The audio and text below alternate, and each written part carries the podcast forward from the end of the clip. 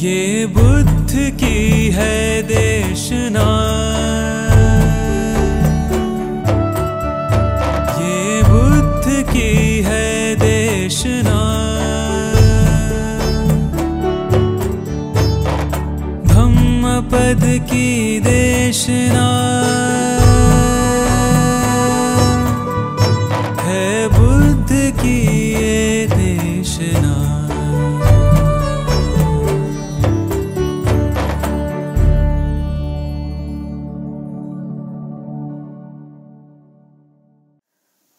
Let us welcome Ma Adya Shakti. The nine days of celebration. उत्सव के नौ दिन कल से शुरू हो गए एक दिन कम हो गया, लेकिन अभी आठ दिन बाकी है so are we ready for eight days of celebration ईश्वर का स्वरूप समझे बिना ईश्वर की अनुभूति कभी हो ही नहीं सकती। स्वरूप समझाने का पूरा पूरा कार्य हुआ भगवान श्री कृष्ण की भगवत गीता के माध्यम से। अब उस स्वरूप का अनुभव कैसे करना है, उसकी माइन्यूट से माइन्यूट डिटेलिंग पर बात चल रही है श्री धम्मपद के सत्संगों के माध्यम से। नवरात्रि का ये उत्सव क्योंकि जो भी उत्सव होता है, हम थोड़ी देर उस पर बात करते हैं। तो आज का ये सत्संग तीन खंडों में विभाजित रहेगा। पहला उत्सव, नवरात्रि का। दूसरा उत्सव, धम्मपद का। और तीसरा उत्सव, सोहम क्रिया के लॉन्च करने का। तीन उत्सव है। नवरात्रि का ये उत्सव, यानी रात्रि का उत्सव। रात्रि शब्द में ही रात्रि शब्द आ जाता है। रात्रि का उत्सव अर्थात अंधकार का उत्सव। और अंधकार का उत्सव यानी जो माँ आद्य शक्ति है, जो शेरा वाली माँ है, जो पहाड़ा वाली माँ है, जो जोता वाली माँ है, जितने भी नाम तुम ले लो, इस आरती को अभी तो इन्होंने थोड़ा सा गाया, लेकिन यदि इस आरती को पूरा गाओ तो इसमें माँ के अनेक नाम आ जाते हैं। वो सभी अंधकार की तरफ़ सूचना दे रहे हैं। इस परंपरा ने शब्दों में अर्थ को समाया है, सजाया है। जब बात उन्होंने करी कृष्ण की तो कृष्ण यानी काला। कृष्ण यानी काला, घनघोर काला। काले से गहरे नीले तक आते सभी रंग को कृष्ण में डाला। लेकिन मैंने देखा, जब बी आर चोपड़ा ने महाभारत बनाई या जब दूसरी महाभारत अभी जो बनी, इन दोनों में जो कृष्ण के करेक्टर थे, वो अल्टीमेट फेयर पीपल थे। इतना भी समझ नहीं आया होगा उन्हें। हाँ नीतीश भारद्वाज पहली महाभारत में था, दूसरे में कौन था? सौरभ जैन हम्म। ये दोनों ही गोरे चिट्टे लोग थे। वैसे तो संस्कृति कुछ कृष्ण को काला काला नीला नीला पेंट करके लाती है। और इतने बड़े सीरियल्स बनाने वाले, इन लोगों ने तुम्हें क्या लगता है, इतनी बड़ी चूक कर दी कि Krishna was ultimately a fair man या तो हमारे कल्चर में fair is the only lovely हमारा कल्चर ही कुछ ऐसा है कि हमें गोरे चिट्टे लोगों का आकर्षण कुछ ज़्यादा होता है बट नो ये इतने बड़े महान सीरियल्स, जो कितने वर्षों तक जन जन के कानों में, उनके आँखों में घूमते हैं, रहते हैं, ये बिना रिसर्च के नहीं होते। मुझे पता है, मुझे दो घंटे का सत्संग लेना होता है। I thoroughly undergo lot of research तो जिन्होंने इतने बड़े बड़े सीरियल्स बनाए, वो बिना रिसर्च के नहीं बनते। आई एम बिल्कुल in favour of whatever they have done in fact they have done very good अगर वो कृष्ण को काला दिखा देते ना तो हमें लगता कृष्ण यानी काला आदमी। काला आदमी लेकिन उन्होंने कृष्ण को गोरा इंसान दिखाया क्योंकि वो कहीं ना कहीं बताना चाह रहे थे कि जिस कृष्ण की बात हमारे पुराण में आती है, वो वासुदेव पुत्र कृष्ण की बात नहीं है, वो पूरे ब्रह्मांड के उस मूल अस्तित्व की बात है। बड़ी सांकेतिक है बात। और वो कृष्ण यानी गहरा गहरा अंधकार। और उस अंधकार में से ही तो सब बाहर आया। कहाँ से आया? उस अंधकार से ही बाहर आया तो जो बाहर आया, उसमें भी अंधकार है कि नहीं? है? शाश्वत कौन है? मैंने अभी प्रश्न पूछा था संवेदन रिट्रीट में और अनूप प्रभु ने आंसर दिया था। मैंने पूछा था, प्रकाश शाश्वत है या अंधकार शाश्वत है? उन्होंने तुरंत जवाब दिया, शाश्वत। What is eternal darkness no not प्रकाश। प्रकाश शाश्वत नहीं है।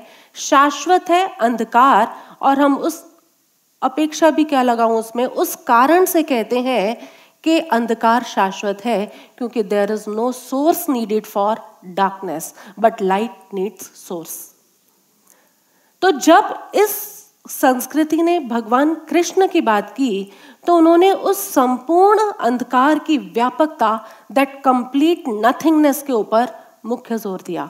लेकिन जब इस परंपरा ने राम की बात की तो राम यानी प्रकाश।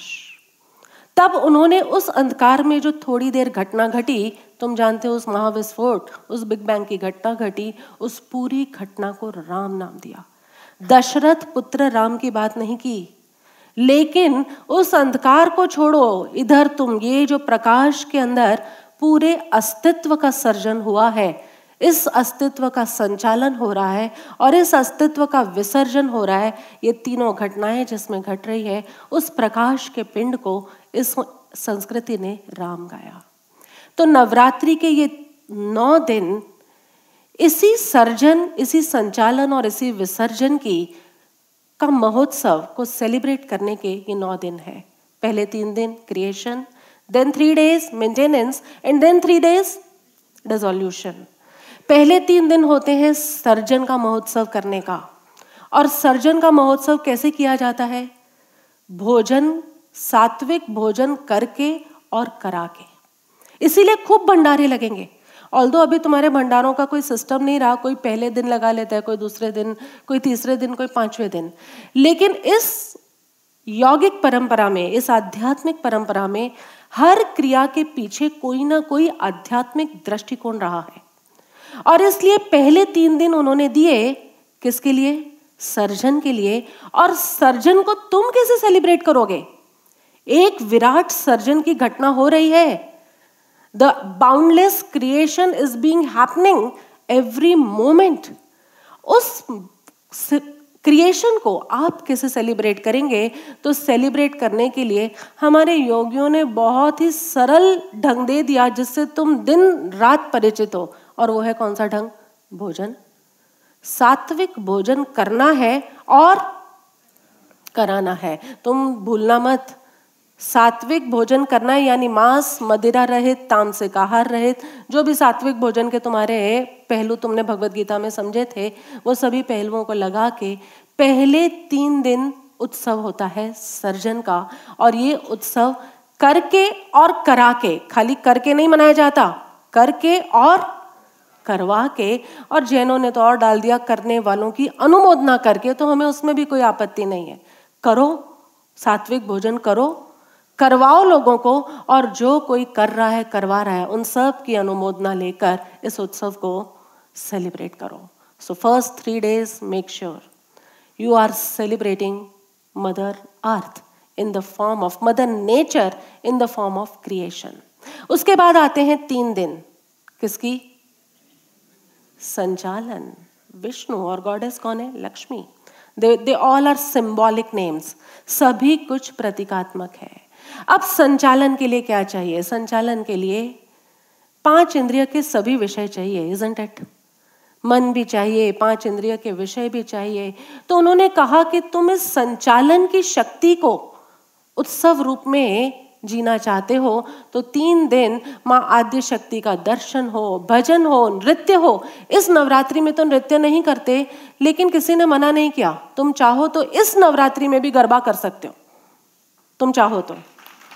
घर जाके यू कैन डू लेकिन यहाँ तुम्हारी पाँचों इंद्रियों को उत्सवात्मक कैसे बनाया जाए? दर्शन करके, भजन करके, संचालन की जितनी भी ऊर्जा है उसके प्रति अहोभाव प्रकट करके पूरा पूरा अस्तित्व तुम्हारा नृत्य में खो जाए। इसीलिए नृत्य दिया।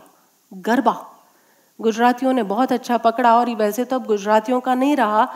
हर किसी का हो गया है। गरबा करते हैं, जब तुम नृत्य करते हो ना तो तुम्हारा पूरा अस्तित्व उसमें जुड़ जाता है। कोई इंसान नृत्य करते करते दूसरा कुछ नहीं सोच सकता, है कि नहीं?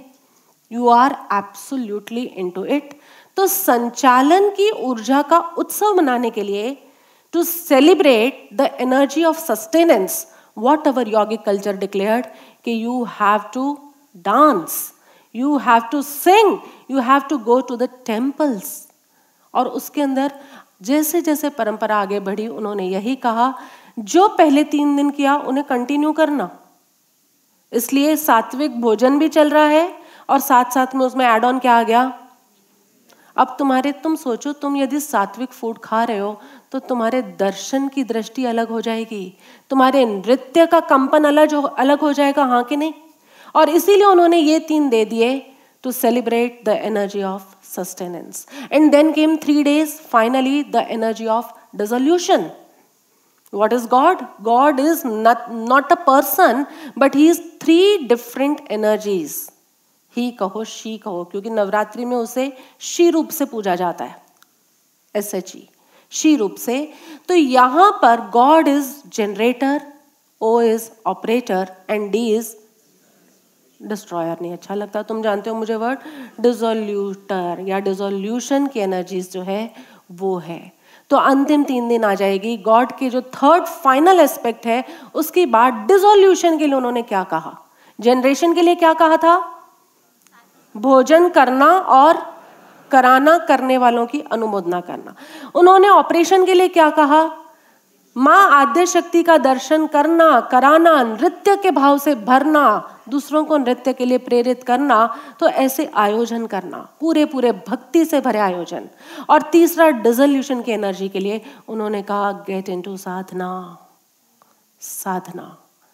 इसलिए द फाइनल थ्री डेज़ जो आखिरी के तीन दिन होते हैं, वो usually basically they are celebrated with sadhana. पहले तीन दिन, सात्विक भोजन। दूसरे तीन दिन नृत्य, भक्ति, दर्शन आदि की महिमा और अंतिम तीन दिन साधना की महिमा। ये तीनों जब इकट्ठे चलते हैं ना, तभी नवरात्रि की पूरी पूरी महिमा, नवरात्रि का संपूर्ण आयोजन, नवरात्रि का संपूर्ण उत्सव हुआ ऐसा माना जाता है। इसमें से यदि एक भी कम हो जाए, मान लो तुम खाली, ये लीना प्रभु कहेंगे, मुझे तो और कुछ रस नहीं है, मुझे साधना में ही रस है।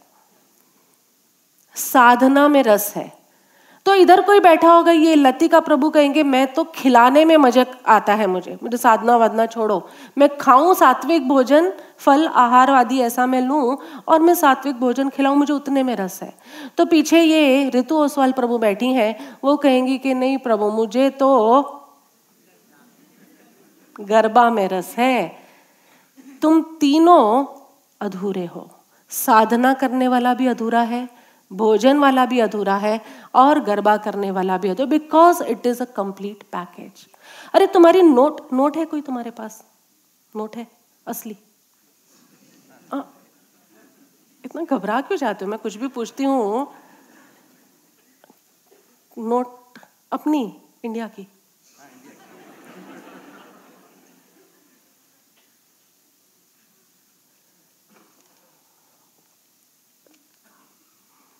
मुझे दिया मेरा हो गया।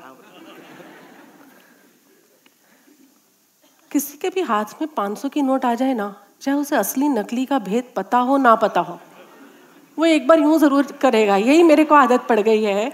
वैसे मुझे पता नहीं कि भेद क्या होता है। अब ये 500 रुपए की पूरी वैल्यू कब है? जब ये पूरा है। मैं इसमें से लीना प्रभु वन थर्ड कर दूँ। वन थर्ड वैल्यू तो होगी ना, पाँच सौ का वन थर्ड गिनो फटाफट। पाँच सौ का वन थर्ड कितना होता है? वन थर्टी सेवन जो भी रखो। अब यानी उतनी निकाल दो वन थर्टी सेवन निकाल के बाकी की तो वैल्यू रहेगी ना लीना प्रभु। ऋतु प्रभु, इतनी तो वैल्यू रहेगी ना, लतिका प्रभु। जरा वन थर्ड भी कम कर दिया, इसकी वैल्यू ज़ीरो हो गई। तुम्हारी नवरात्रि की जो साधना कहो, तुम्हारी सात्विकता कहो, या तुम्हारा नृत्य उत्सव कहो, ये सभी यदि एक दूसरे में गूंथे हुए हैं, तभी ये संपूर्ण साधना है, अन्यथा अधूरी है। Use it before you lose it Dhammapada के साथ बहुत सारी राइम्स आ रही है isn't it neurons that wire together fire together हाँ।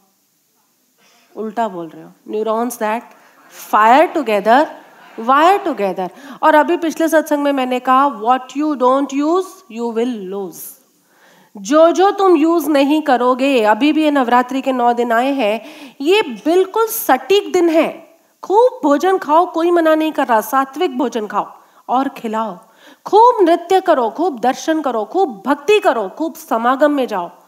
और दूसरों को भी उसके लिए प्रेरित करो। एंड फाइनली कम्स खूब साधना करो। साधना का पहलू मैं आज से एक नया जो उघाड़ रही हूँ, Soham Kriya. This is for you for always कोई मुझसे पूछना नहीं कि हम नवरात्रि में कर सकते हैं, नहीं कर सकते।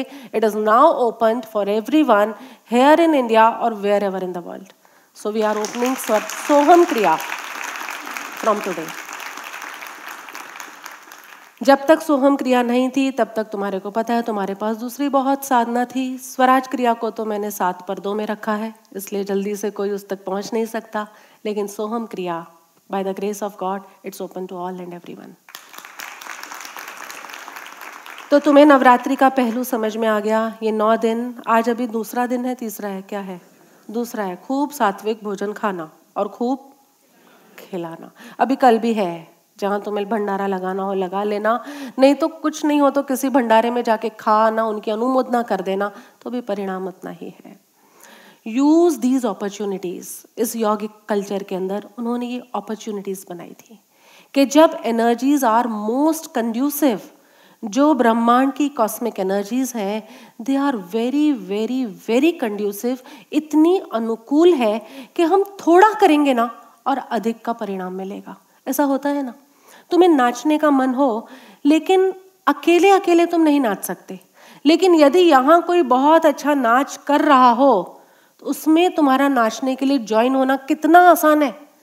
तुम्हारे को थोड़ा पुश मिलता है और तुम कितनी सहज भाव से नृत्य कर सकते हो।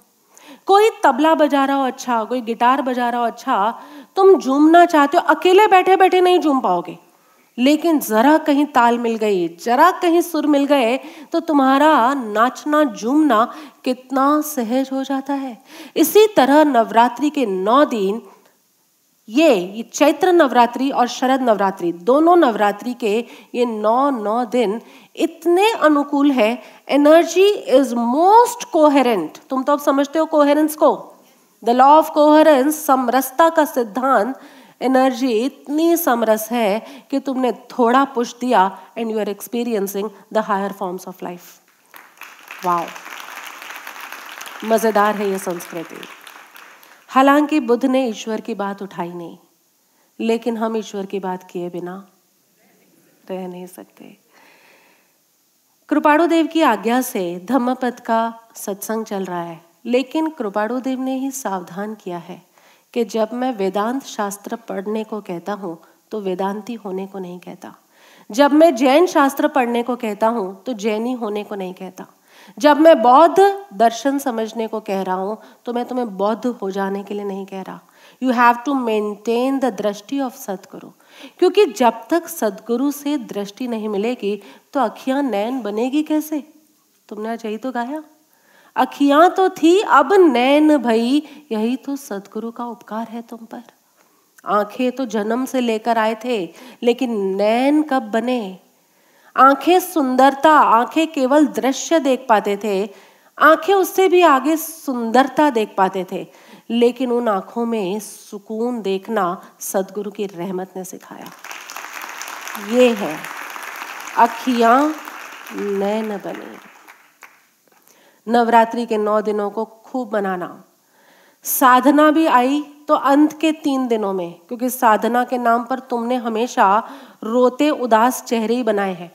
लेकिन यहाँ क्या कहा, sadhana will come in the last, पहले खूब खाओ, पियो, उसके बाद खूब नाचो, और उसके बाद साधना करने जाओ। The one who will abstain himself from the first two set of orders उसकी साधना भी कैसी होगी? वही टू थर्ड रह गया two third bears no value कुछ भी नहीं।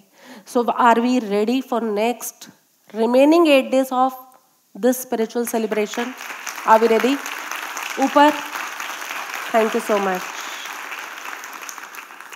आ जाते हैं धम्म पद पर, क्योंकि मैंने कहा आज का सत्संग दो तीन भागों में मुझे विभाजित करना पड़ेगा। धम्म पद प्रभु कृपा से पहला अध्याय पूरा हो ही गया। मुझे था दो सत्संग में हो जाएगा। बीस श्लोक तो हम लोगों के लिए एक सत्संग में करने वाली बात थी, लेकिन ये बीस सूत्र करने में हम लोगों का दम निकल गया। पाँच सत्संग, लेकिन उस दम ने हमारे अंदर क्या दम डाल दिया इजंट इट क्या दमदार हो गई हमारी सोच। पहले सत्संग के अंदर तो थोड़ी हिस्ट्री चली, दूसरे सत्संग और बुद्ध के चार आर्य सत्य देखे, दूसरे सत्संग में neurons that fire together, wire together, और फायर का मतलब एफ़ ए टी फैट यानी फीलिंग एक्टिंग एंड थिंकिंग ये तीन सूत्र हम लोगों ने समझते ही रहे, न्यूरॉन्स की बातें चलती ही गई। थर्ड सत्संग तक आते आते good brain and bad brain की बात हुई, जिसके अंदर संसार चक्र और धर्म चक्र की हमने बहुत विस्तार में चर्चा की। तुम्हारा धर्म चक्र तुम्हारी किताबों में लगा है ना? किताबों में ही लगा है कि अब यहाँ भी आ रहा है? It it has to be transferred now फिर चौथे सत्संग तक आते आते हमने लॉ ऑफ़ कोहरेंस की बात की कि किस तरह ब्रह्म ऊर्जा है और किस तरह से हमारी ये छोटी सी ऊर्जा है। और लास्ट सत्संग के अंदर हमने क्या किया? The theory of first and second dart second dart यानी the second the theory of second messenger जो साइंस में भी अप्रूव्ड है और हमारे स्पिरिचुअल साइंस में भी अप्रूव्ड है you have to work on your second dart second dart यानी जो तुम्हारा इनर रिएक्शन है, तुम्हें उस पर काम करना है। ऑल दो नीलेश प्रभु मुझे बोलते रहते, मैं अभी बहुत चिंतन कर रहा हूँ उस पर। एक ही रात को मुझे कह रहे थे, मैं दिन में जब भी फ्री टाइम मिलता है ना, मैं सेकंड डार्ट के बारे में सोचता हूँ कि मुझे सेकंड डार्ट पर वर्क करना है। बहुत अच्छा चिंतन है, लेकिन this chintan has to be applied next day garden से हम लोग वॉक करके आ रहे थे और किसी ने रॉन्ग साइड पर गाड़ी ले ली। They all know you immediately अभी मुझसे गार्डन से निकल कर बात कर थे today I will remain aware about second dart और किसी ने रॉन्ग कट लिया एंड इमीडिएटली अरे, जो भी इनका रिएक्शन जैसा एज यूजल होता है, पहले मैंने तो अपने सेकेंड आर्ट को संभाला, क्योंकि पहले मैं खुद को तो संभालूं। वो फ़्लाइट में बोलते हैं ना, दूसरों की मदद करने से पहले अपना नकाब पहना ना भूलें। ऐसा मैं, मेरे साथ तो बहुत होता है। मैं इतने एक्सीडेंट्स के बीच में जीती हूँ। कि कोई ना कोई इतने बड़े परिवार में कोई ना कोई टकरा ही रहा होता है तो लगता है, नहीं, पहले अपना सेकंड आर्ट ठीक कर लो, उसके बाद जो भी रोल के अकॉर्डिंगली कहना पड़ेगा, वो कहेंगे। तो मैंने कहा, यही तो नीलेश प्रभु वर्क करना है सेकंड आर्ट पर। उसने गाड़ी तुम्हारी रॉन्ग साइड से ली और वॉट एवर सिग्नल पर उसने क्रॉस किया that was the first dart how you want to react that is the second dart तुम जो इमीजिएटली गुस्से हो जाते हो ना you have to stop using this thing. And when you stop using, you will lose it. यही तो कहा। What you don't use you will lose ये न्यूरॉन्स का ऐसा ही है। चार्विन्स की कौन था? डार्विन चार्ल्स डार्विन की थ्योरी ऑफ़ ह्यूमन इवोल्यूशन के अंदर क्या था? सर्वाइवल ऑफ़ द फिटेस्ट लेकिन कॉन्शियसनेस की जो इवोल्यूशन है, उसमें सूत्र क्या है? सर्वाइवल ऑफ़ द बिजिएस्ट जो बिज़ी है राइट काम करने में, जो यूज़ होगा राइट कहो रॉन्ग कहो, जो न्यूरॉन्स तुम्हारे बिज़ी हैं, सही करने में या गलत करने में, वही न्यूरॉन्स तुम्हारे एक्टिव है। जिन न्यूरॉन्स को तुम यूज़ नहीं करते you will lose it you have to work on this theory of second dart last सत्संग में मैंने बहुत कहा and I am very glad कि इस सत्संग के बाद मेरे पास बहुत सारी emails I. Again with reference to this thing the theory of second dart you have to evolve your consciousness तुम्हारी जो चेतना है, तुम्हारी जो कॉन्शियसनेस है, इसको इवॉल्व करना है। ले आओ। जरा एक बार समझ लेते हैं how it is going to happen मान लो तुमने अपने स्पाउस को कुछ काम कहा। The theory of second art थोड़ा और डिटेल में, क्योंकि उसके बाद हम आज के नए अध्याय में प्रवेश करेंगे। तुमने अपने स्पाउस को कुछ काम कहा? मान लो, क्या काम कहते हो आप लोग? लीना प्रभु, क्या बोलते हो आपके अपने प्रभु को? काम कुछ देते हो? कुछ करते ही नहीं। दूध ले आना वॉक करने जा रहे हो, दूध ले आना। इतना ही काम करेंगे, और क्या? लीना प्रभु ने अपने प्रभु से बोला कि, प्रभु, आप जा रहे हो तो एक काम करना, दूध लेकर आ जाना। बाई चांस वो आए, और वो, वाह, मुझे बोलना भी नहीं पड़ता। अच्छा आया भी नहीं अभी तक। बाई चांस वो आए और भूल गए, अब क्या होगा? सेकेंड आर्ट लीना प्रभु को अब साइड करो क्योंकि उनके अंदर ये सेकेंड आर्ट काफ़ी सुलझा हुआ है। लेकिन नॉर्मली हमारा रिएक्शन क्या हो जाता है? एंगर अरे, कुछ बोला था, तुम्हें बोला था ड्राई क्लीन के कपड़े दे देना और तुमने नहीं दिया तो immediately the reaction is anger don't use it don't use it मैं तुम्हें समझाना क्या चाहती हूँ? रिएक्शन आ रहा है क्योंकि वो पहले की वायरिंग की हुई है। अब वो पहले की वायरिंग के कारण तुम्हारे भीतर से रिएक्शन बाहर बबल आउट हो रहा है. At least you can do one thing don't use it ये हो सकता है कि नहीं?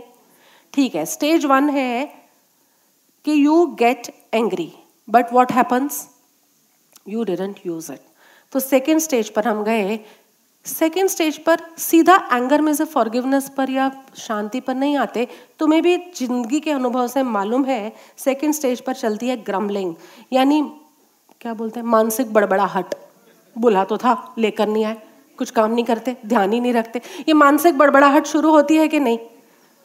ये ऊपर वाले जो लोग बैठे हैं, वो ऊपर ही हैं कि वो भी नीचे हैं इसी लेवल पर? ओके इसी लेवल पे आप भी अच्छा हुआ जानकर।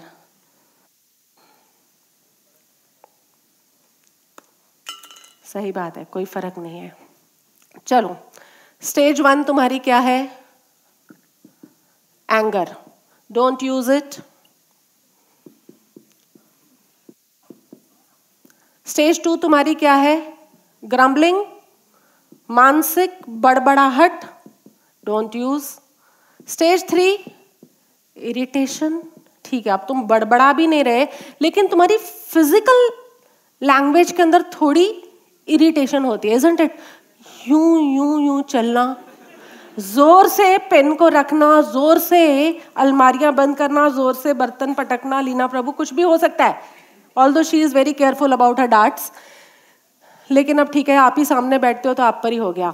इरिटेशन डोंट यूज़ और ये कब होगा? वेन यू आर होशपूर्ण जब तुम होशपूर्ण हो कि मेरा पैर रोज के मुकाबले थोड़ा ज़्यादा ज़ोर से पड़ रहा है ज़मीन पर। यानी ये क्या चल क्या रहा है? This is the second dart which is going somewhere wrong तुम्हारा सेकेंड डार्ट को तो तुम्हारे राइट right होना चाहिए था, क्योंकि मैंने तो लास्ट टाइम बता दिया कि बाहर किसी ने कुछ गलत किया।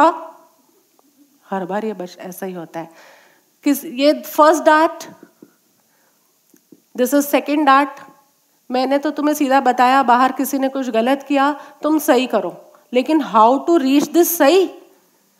एफ़ ए टी तुम्हारा फीलिंग एक्ट और रिएक्शन तो आज मैंने थोड़ा ना उसको भी बाइफर्केट किया है, ये feeling act and react thinking ये जो भी चीज़ें एफ़ ए टी तुम्हारा, इसको भी मैं बाइफर्केट कर रही हूँ ताकि तुम समझ पाओ, तुम्हें कितना जागृत जीवन जीना है। दूध नहीं लाए, सबसे पहला रिएक्शन था गुस्सा। कितना ज़रूरत था अभी उसका। और ये लाए नहीं हमेशा ऐसा ही करते ये हमेशा कहाँ से आ गया? क्योंकि पहले की तुम्हारी प्रायर जजमेंट्स बैठी है परसेप्शंस बैठी है। अब ठीक है, तुमने उसको यूज़ नहीं किया। बुद्ध ने यही कहा डोंट यूज़ इट तो दूसरा आया ग्रम्बलिंग तुम मानसिक रूप से बड़बड़ा रहे हो। तुमने वो मानसिक बड़बड़ाहट को तुमने रिप्लेस किया। चल कोई भक्ति चला ले, चल कोई धुन चला लो, कुछ तो कर लो। एटलीस्ट ये मानसिक बड़बड़ाहट बंद हो। Then came the third thing तुम्हारा physical irritation this is your physical irritation ये भी है। अब चौथे पे what you have to start doing now यहाँ तक आते आते सी गुड क्या उस आदमी में कुछ अच्छा है ही नहीं? हम्म? आज दूध भूल गए, लेकिन तुमने दूध मंगवाया, इसका मतलब यही है कि पहले लाते रहे होंगे। तो इतनी बार लाए, तब तो तुमने कभी कुछ अभिव्यक्ति करी नहीं होगी और आज नहीं लाए तो सीधा बड़बड़ाहट शुरू। क्योंकि जो लाता ने मेरे को कौन कहेगा दूध लाने को? मैं लाती नहीं कभी। तो मेरे को कोई बोल भी नहीं सकता।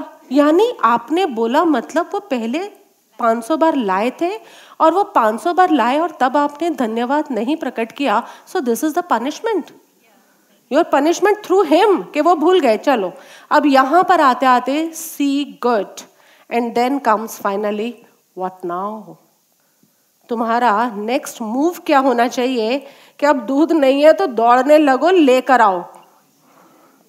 लेकर आओ। फ़ोन करके मंगवाओ, लेने चले जाओ, जो भी व्यवस्था करनी हो उसे करो। But if you keep on occupying your energies in this thing then what happens तुम्हारे ब्रेन के अंदर वैसी ही वायरिंग वैसी ही फायरिंग चल रही है।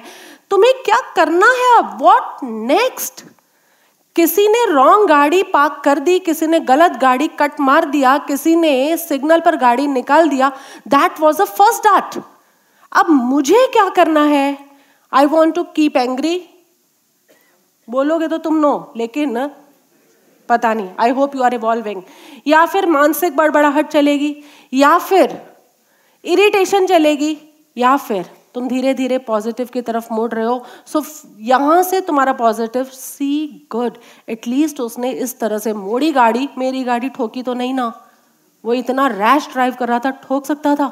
See good and what next I don't want to react to help with it अरे भाई, तुम दिल्ली में रहते हो।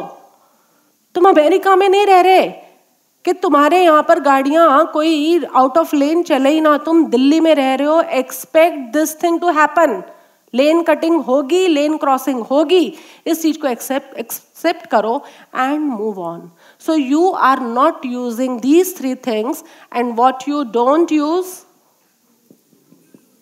you lose what you lose lose क्या करोगे तुम? तुम्हारे जो मेंटल कनेक्शंस बने हुए हैं ब्रेन के अंदर सिनेप्टिक कनेक्शंस है। सेकेंड सत्संग याद करो। जो तुम्हारे मेंटल कनेक्शंस बने हैं, वो सारे के सारे कनेक्शंस तुम्हारे धीरे धीरे लूज होना शुरू कर जाएँगे। This is called working on the theory of first and second art I hope it is very clear now क्योंकि मुझे ये प्रश्न आए थे, बेन प्रभु, हम वर्क कैसे करें? अपनी फीलिंग्स एक्ट और थिंकिंग के ऊपर हम वर्क कैसे करें? So this is the answer you have to slow down और बिना स्लो डाउन किए एक्सीडेंट होगा होगा होगा so you have to slow down slowly slowly don't use your such things irritation होती है stop it don't use it उसको prolong मत होने दो। हो जाता है, वो तो पहले का वायरिंग है। लेकिन नया वायरिंग तो हमारे हाथ में है कि नहीं है? You have to cause a effect also now so that is in your hands and this is the working of theory of second messenger आ जाओ। धम्मपद। चैप्टर टू अपमाद वको अप्रमाद। इसमें हम कुछ गाते वाते नहीं स्टार्टिंग में क्या?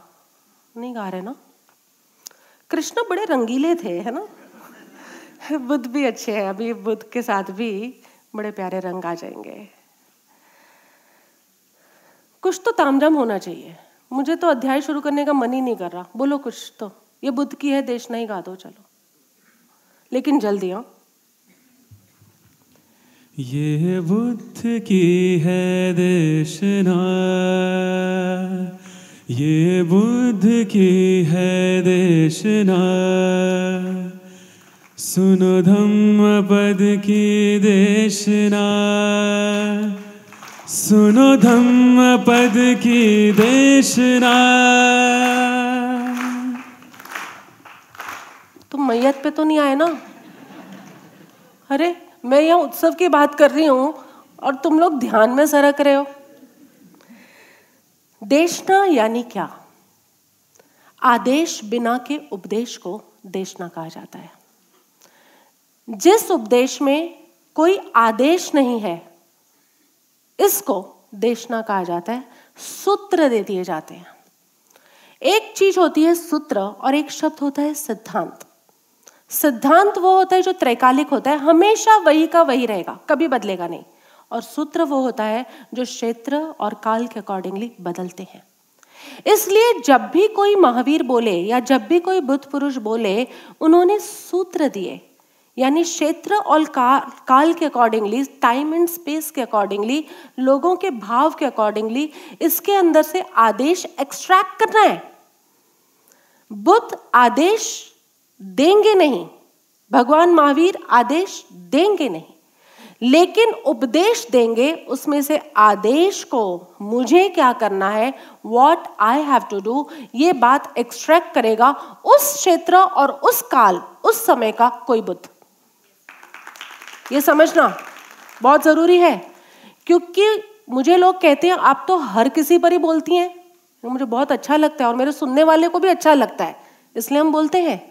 लेकिन जो जो सूत्र हज़ारों साल पहले दिए गए 2600 वर्ष पहले जब भगवान बुद्ध ने ये सूत्र दिए तो सूत्र दिए हैं, सिद्धांत नहीं दिए। 423 सूत्र हैं धम्मपद में 423 सिद्धांत नहीं है। और ये देशना, आगे लिखा है ना, भगवान बुद्ध की देशना का संकलन कहीं ना कहीं होना चाहिए। लिखा है फ़र्स्ट पेज पे। यानी उपदेश है, आदेश नहीं है।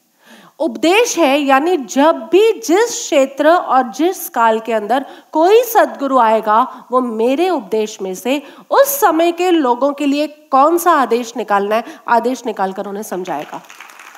ये है बुद्धों की देशना। दूसरा अध्याय है, अपमाद वग्गो, अप्रमाद वर्ग। पहले इस नाम को समझ लो। अश्विन प्रभु जरा आ जाओ। बोर्ड पे जगह बची है, वहीं पर लिख लो, अप्रमाद का अर्थ क्या है? ये तीन शब्द तुम्हें ध्यान रखने होंगे। क्योंकि अगर जैन लोग इस सभा में बैठे हैं तो उनके लिए तो अप्रमाद का अर्थ यही होता है, आलस का त्याग, निद्रा का त्याग। स्लीपलेसनेस इज़ इक्वल टू अप्रमाद, जिसके अंदर कोई जाति की ना फ़िज़िकल स्लीप है, ना मेंटल स्लीप है दैट इज़ अप्रमाद। लेकिन ऑल दो भगवान बुद्ध और भगवान महावीर समकालीन थे कॉन्टेम्प्ररी थे, लेकिन उन्होंने शब्दों का उपयोग बड़े अलग अलग अपेक्षाओं को समझाने के लिए किया था।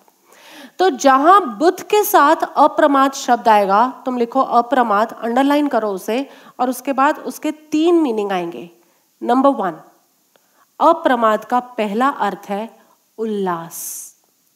अप्रमाद का दूसरा अर्थ है उद्यमशीलता। और अप्रमाद का तीसरा अर्थ है होश, सावधानी। और ये तीनों इकट्ठे चाहिए। तुम कहो एक ले ले, इस नोट जैसा होगा। एक नहीं चलेगा। अप्रमाद के तीन अर्थ बुद्ध ने दिए और all the three are linked together number one Ullas. Number two उद्यमशीलता। और नंबर थ्री होश, सावधानी। उल्लास यानी जील साथ साथ में इंग्लिश लिखना बिकॉज़ वी वांट हमारा डबिंग टीम है, वो इन्हीं वर्ड्स को यूज़ करे।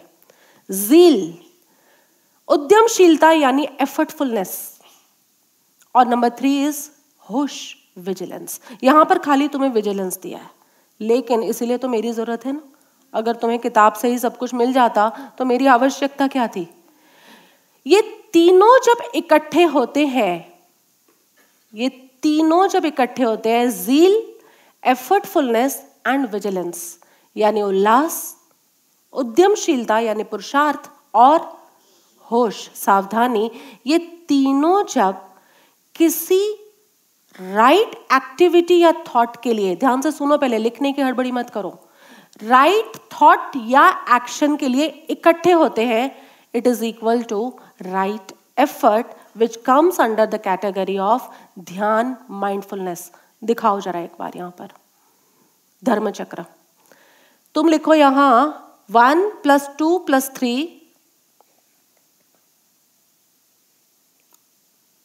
two plus three for right action and thought for right action and thought is equal to right effort सम्यक प्रयास. कहाँ है यहाँ सम्यक प्रयास? दिख रहा है कहीं? सम्यक प्रयास. हाँ दिख रहा है तुम्हें. और वो कौन सी कैटेगरी में है? माइंडफुलनेस यानी ध्यान. मेहरबानी करके जहाँ बुद्ध ध्यान शब्द का उपयोग कर रहे हैं, वह ये वाला ध्यान मत समझना. बुद्ध के ध्यान शब्द के साथ सम्यक प्रयास. राइट एफर्ट और राइट एफर्ट के लिए you have to undergo this stage of अप्रमाद। ये अप्रमाद का अर्थ तुम्हें समझ में आ रहा है कि नहीं? अप्रमाद क्या है? अभी आएगा आज के ही सूत्र में, अभी जब ये गाना शुरू करेंगे कि तुम ध्यान की तरफ़ बढ़ो और तुम क्या करोगे? चलो चलो, आँखें बंद करके बैठ जाओ। लेकिन ध्यान के अंदर सम्यक प्रयास भी आया। तीन जो ध्यान में दिए हैं, उसमें सम्यक प्रयास आया और सम्यक प्रयास क्या है राइट एफर्ट क्या है? दैट इज़ होशपूर्ण, उल्लासपूर्ण और पुरुषार्थपूर्वक राइट एक्टिविटी में जुड़ना। तुम कहोगे, उल्लास तो बहुत है हमारा, होश भी है हमारा और पुरुषार्थ भी है, लेकिन तुम्हारा वो सब कहाँ है? तुम्हारी एक्सटर्नल एक्टिविटीज़ में। तुम कहोगे, मैं डिस्को में जाना हो। उस दिन हमें पूरा उल्लास होता है। मेरा यूथ तो अभी पूरे उल्लास में ही है ना, जयपुर जाने वाला है। तो यूथ कहेगा, हम पूरे उल्लास में है। देन हम पूरे पुरुषार्थ कर रहे हैं डिस्को में जाने के लिए किस तरह से माँ बाप से नज़रें छुपा छुपा कर पहुँच जाए। और हमें पूरा होश है, हम वहाँ डिस्को में जाके सोते नहीं है। हम पूरा नाचते हैं, तीन घंटे, छह घंटे हम उस फ्लोर पे डांस फ्लोर पे बिल्कुल नाच लेते हैं। लेकिन इसको राइट एफर्ट नहीं कहा। किसी राइट एक्टिविटी अभी वो राइट एक्टिविटी क्या है, आज हम उसको देखेंगे। Right activity and right thoughts के साथ उल्लास हो, पुरुषार्थ हो और होश हो, इन तीनों का कॉम्बिनेशन जाता है। This is the beginning of ध्यान। उसके बाद ऊपर आएगा समाधि और दूसरी सारी बातें। But the beginning of meditation is this आ जाओ, तीन सूत्र एक साथ।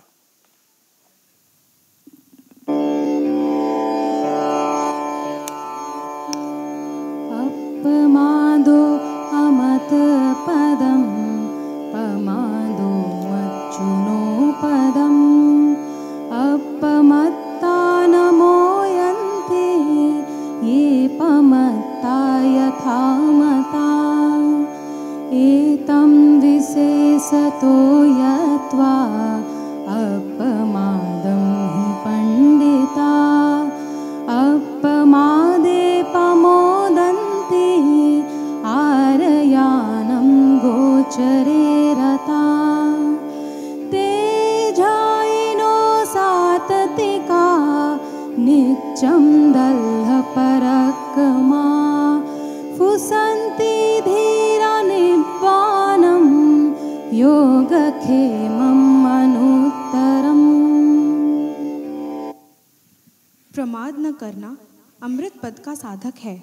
प्रमाद करना मृत्यु पद का।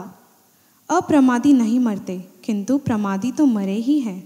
Vigilance is the path of freedom beyond life and death thoughtlessness the path of death those who are vigilant do not die those who are thoughtless are as if dead already पंडित लोग अप्रमाद के विषय में अच्छी तरह जान, बुद्धों के उपदिष्ट आचरण में रत हो, अप्रमाद में प्रमुदित होते हैं। Having understood this clearly Those who have progressed in vigilance are happy about it rejoicing in the wisdom of the noblest ones सतत ध्यान का अभ्यास करने वाले नित्य दृढ़ पराक्रमी वीर पुरुष परम पद योग क्षेम निर्वाण का लाभ करते हैं These wise people, meditative, perseverant, always exerting power, attain freedom from life and death, the supreme happiness. प्रमाद न करना अमृत पद का साधक है। यानी प्रम, अप्रमाद का अर्थ क्या बताया? उल्लास, उद्यम और होश। उल्लास, उद्यम और होश सही विचार और सही आचार के प्रति हो। यानी जिसमें ये नहीं है, जिसमें ये है, प्रमाद न करना, वो अमृत पद का साधक है। और जिसमें ये तीनों चीज़ें नहीं है, वो मृत्यु पद का साधक है, यानी वो जन्म मरण की परंपरा में घूमता रहेगा। और जो अप्रमाद की जो हमने व्याख्या करी, उल्लास, उद्यम और होश से भरा है, सही कृत्य और सही भाव के प्रति with the help of theory of second art with the help of theory of first and second art वो कैसा है? वो अमृत पद का साधक है, उसको एटर्नल शाश्वत पद, उस मार्ग और उस स्थिति की अनुभूति होती है। अप्रमादी नहीं मरते। वाई क्योंकि वो उस एटर्नल स्टेट को एक्सपीरियंस करते हैं। किंतु प्रमादी तो मरे ही हैं। ऐसा नहीं कहा प्रमादी मरते हैं। ऐसा कहा प्रमादी तो मरना किस एंगल से कहा तुम कहोगे? मैं तो ज़िंदा हूँ अभी।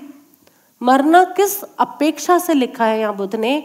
मरना इस अपेक्षा से। They don't feel the growth they don't feel मरा हुआ हम उसको कहते हैं ना कि जहाँ ग्रोथ ना हो they don't feel their happiness growing they don't feel the fulfilness of the life growing they don't feel contentment within them उनके आंतरिक संतोष कभी आगे बढ़ ही नहीं रहे।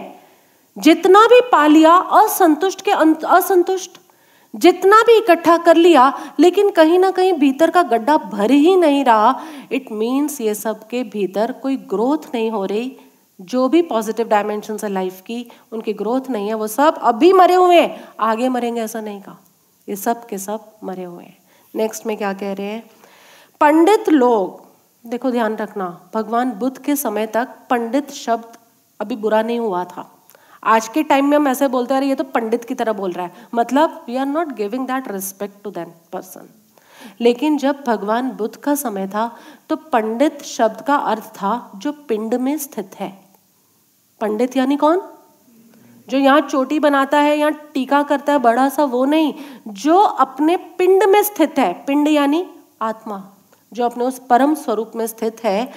पंडित लोग अप्रमाद के विषय में अच्छी तरह जान, अच्छी तरह समझते हैं कि अप्रमाद क्या है। तुम जागते रहो, ये अप्रमाद नहीं है। तुम सो नहीं, ये अप्रमाद नहीं है। लेकिन तुम सही क्रियाओं और भाव के प्रति उल्लास में हो, उद्यमशील हो और होशपूर्ण हो कि कहीं भी कोई गलत भाव आया तो तुरंत उसको निकाल के फेंकने का होश है तुम में, इसे अप्रमाद का है। और कौन इसको जानता है जो पंडित है? क्या सुंदर व्याख्या दी।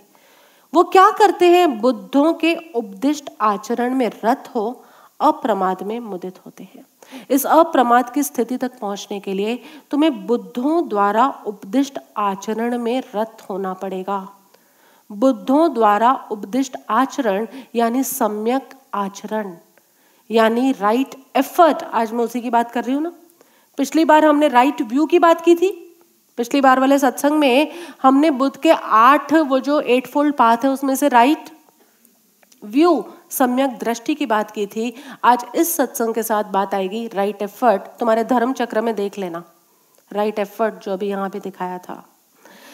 बुद्धों के उपदिष्ट आचरण में रत होते हैं, वही अप्रमाद में प्रमुदित होते हैं।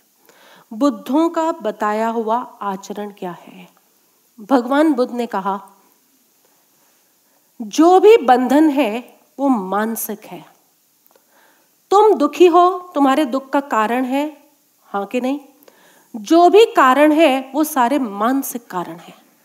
He described it as ten fetters दस बेड़ियाँ। इस पूरे बौद्ध के जितने भी सूत्र हैं, उसके अंदर इन टेन फेटर्स की बहुत बहुत बहुत ज़्यादा इंपॉर्टेंस है। दस बेड़ियाँ, और उसको भी और मैंने क्लैरिफाई तुम्हारे लिए कर दिया है कि दे आर मेंटल शेकल्स मानसिक अवरोध है, मानसिक बेड़ियाँ हैं। तुम्हें लगता है मुझे बहुत कर्मों के बंधन है, मुझे बहुत संसार के बंधन है, लेकिन ये कोई बंधन वास्तविक नहीं है। जो वास्तविक बंधन है, वो तुम्हारी मान्यता का बंधन है। और बुद्ध का संपूर्ण शास्त्र तुम्हारी मान्यता को पलटने का शास्त्र है। तुम्हारी मान्यता। एक्टिविटी क्या होगी वो बाद में सोचेंगे, लेकिन मान्यता पलटो। कहीं ना कहीं हम सबको अपने बिलीफ सिस्टम से बहुत ज़्यादा प्यार है ये और नो और उसको तोड़ने वही सबसे मुश्किल काम है। एक बार मुल्ला जी को आज कार्ड भेजा लगता है। मुल्ला नसरुद्दीन रात को सोए और सुबह उठे तो रात के स्वप्न में उन्होंने अपनी मृत्यु देखी। उन्होंने देखा कि मैं मर गया हूँ। सुबह उठे तो वो किसी भी तरह मानने को ही तैयार नहीं है कि मैं ज़िंदा हूँ। वो अपनी पत्नी को बोले, मैं तो मर गया हूँ। बोले, नहीं, तुम ज़िंदा हो, जीते हुए लोग ही बोलते कहते ये कोई मैं मानने को तैयार नहीं मैं मरा हुआ हूँ। I am up to this thing now इस इंसान को कैसे समझाया जाए, तुम ज़िंदा हो? जिसने ये मान लिया कि मैं मरा हूँ, पत्नी कह रही है, तुम बोल रहे हो, चल रहे हो, तुम ज़िंदा हो। तो कहते, उसमें क्या? कहते, मैं भी तो बोल रही हूँ, चल रही हूँ, ज़िंदा हूँ। कहते, नहीं, इसका मतलब यही है, तुम्हारी मान्यता गलत है। तुम बोल रही हो, चल रही हो, अपने आप को ज़िंदा मानती हो, लेकिन इसका मतलब ये नहीं है कि मैं ज़िंदा हूँ, इसका मतलब ये है कि तुम्हारी मान्यता गलत है। बहुत कोशिश की, किसी भी तरह समझे ही नहीं, समझे ही नहीं। एक डॉक्टर के पास ले गए उन्हें। और लंबा करूँ कि छोटा करूँ इसको? डॉक्टर के पास ले गए। डॉक्टर को लगा, किसी भी ढंग से समझ ही नहीं रहा, क्या करे? तो उसे एक पोस्टमार्टम की एक छोटी सी जो कमरा था ना, उसके अंदर ले गए। वहाँ उसने उसे लाशें दिखाई और लाश को काट के दिखाया और उसने बोला, देखो, इसमें से खून निकला, काटा तो। कहते, नहीं निकलता। लाश में से खून कैसे निकलेगा? दो तीन लाशें दिखाई, चार लाशें दिखाई और उसके बाद एक छुरा दिया बड़ा सा कि अब तो ये डरेगा। कहते क्योंकि तुम तो मरे हुए हो तो इसका मतलब तुम्हें काटेंगे। तो खून नहीं निकलना चाहिए। मुल्ला बोला, काट लो। मुल्ला है ना फाइनली बोला, काट लो। काटा और खून निकला। खून की धार निकली। खाली खून कहाँ निकलता है? खून की ऐसे पूरी की पूरी फवारा निकल कर आया। तो डॉक्टर ने कहा, देखो, वो सब मरे हुए थे, खून नहीं निकला। तुम में से खून निकला, इसका मतलब क्या है? तुम ज़िंदा हो। मुल्ला ने कहा वाई कंट इट बी कि वो सब जो जो लोगों में से खून नहीं निकला, वो ज़िंदा है और मेरे में से खून निकला, मैं मरा हुआ ये बात समझने को ही तैयार नहीं कितने प्रयोग किए। तुम कहो तो और आठ दस बातें बताऊँ, लेकिन यू नो मुल्ला, वो कोई ना कोई हमें पर्सपेक्टिव दिखा रहे हैं। Mulla is not a fun character in our अध्यात्म। मुल्ला इज़ दैट मैन कि जिसकी हर बात के अंदर कोई ना कोई संकेत छुपा है। हमारी मान्यता ही बंधन है टेन फेटर्स मानसिक बेड़ियाँ।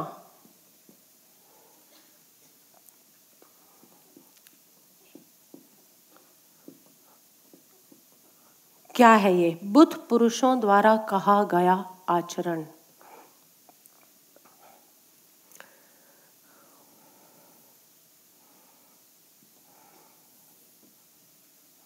इसको हटा दो यहाँ से।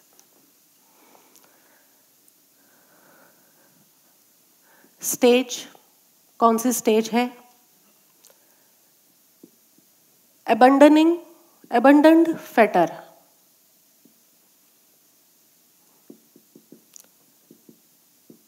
त्यक्त बेड़ी, त्याग की हुई बेड़ी। और रीबर्थ ये तीन बातें आती है। सबसे पहला आता है स्ट्रीम एंटरर ध्यान से सुन, ये तुम्हें दिख रहा है?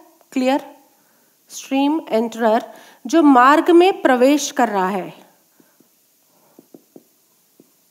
जो मार्ग में अभी प्रवेश कर रहा है, वो तीन फेटर्स को, तीन बेड़ियों को सबसे पहले तोड़ता है। पहली आइडेंटिटी क्राइसिस उसे स्व और पर के प्रति कोई जो अभी तक क्लैरिटी नहीं थी कि हम आत्मा है, शरीर है, श्वासोश्वास है, प्राण है, हम हैं क्या? यहाँ पर फ़र्स्ट स्टेज पर जो अभी मार्ग में एंटर कर रहा है, उसका पहला कार्य क्या है? कि वो इससे परेशान हुआ होता है कि हु आई एम फाइनली मेरा अस्तित्व है क्या? क्या मैं ये शरीर हूँ? क्या मैं ये मन हूँ? क्या मैं ये ये सब कुछ जो जीवन क्या अच्छा बुरा चल रहा है, क्या बस मैं इतना ही हूँ? क्या मैं इससे ज़्यादा कुछ नहीं हूँ? भीतर जब ये संघर्ष चलता है और सबसे पहले वो किसी बुद्ध के वचन को सुनता है और उसको एटलीस्ट ये निर्णय होता है कि ये सब कुछ जीवन का अच्छा बुरा, ये शरीर और मन के स्तर पर चल रहा है तो मैं शरीर और मन से अलग, इससे भिन्न चैतन्य सत्ता हो you are consciousness who is constantly witnessing अब ये कॉन्शियसनेस क्या है? साकार है कि निराकार है? Does it have any form और इट इज़ फॉर्मलेस सोच के बताना। कॉन्शियसनेस फॉर्म का कोई फॉर्म है कि वो फॉर्मलेस है? फॉर्मलेस है। कॉन्शियसनेस निराकार है और ईश्वर भी निराकार है। सो कॉन्शियसनेस जो है that is actually the part of that ईश्वर।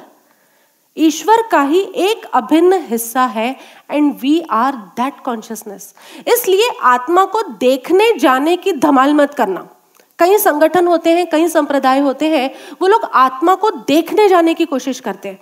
लेकिन तुम खुद सोचो, तुमने कहा, इतनी सामान्य बुद्धि से कहा कि वो कॉन्शियसनेस तो निराकार है it is formless how you can see then कई लोग कहते हैं, मुझसे पहले भी मिलते थे, अब भी मिलते देह और आत्मा को बिल्कुल अलग अलग जाना।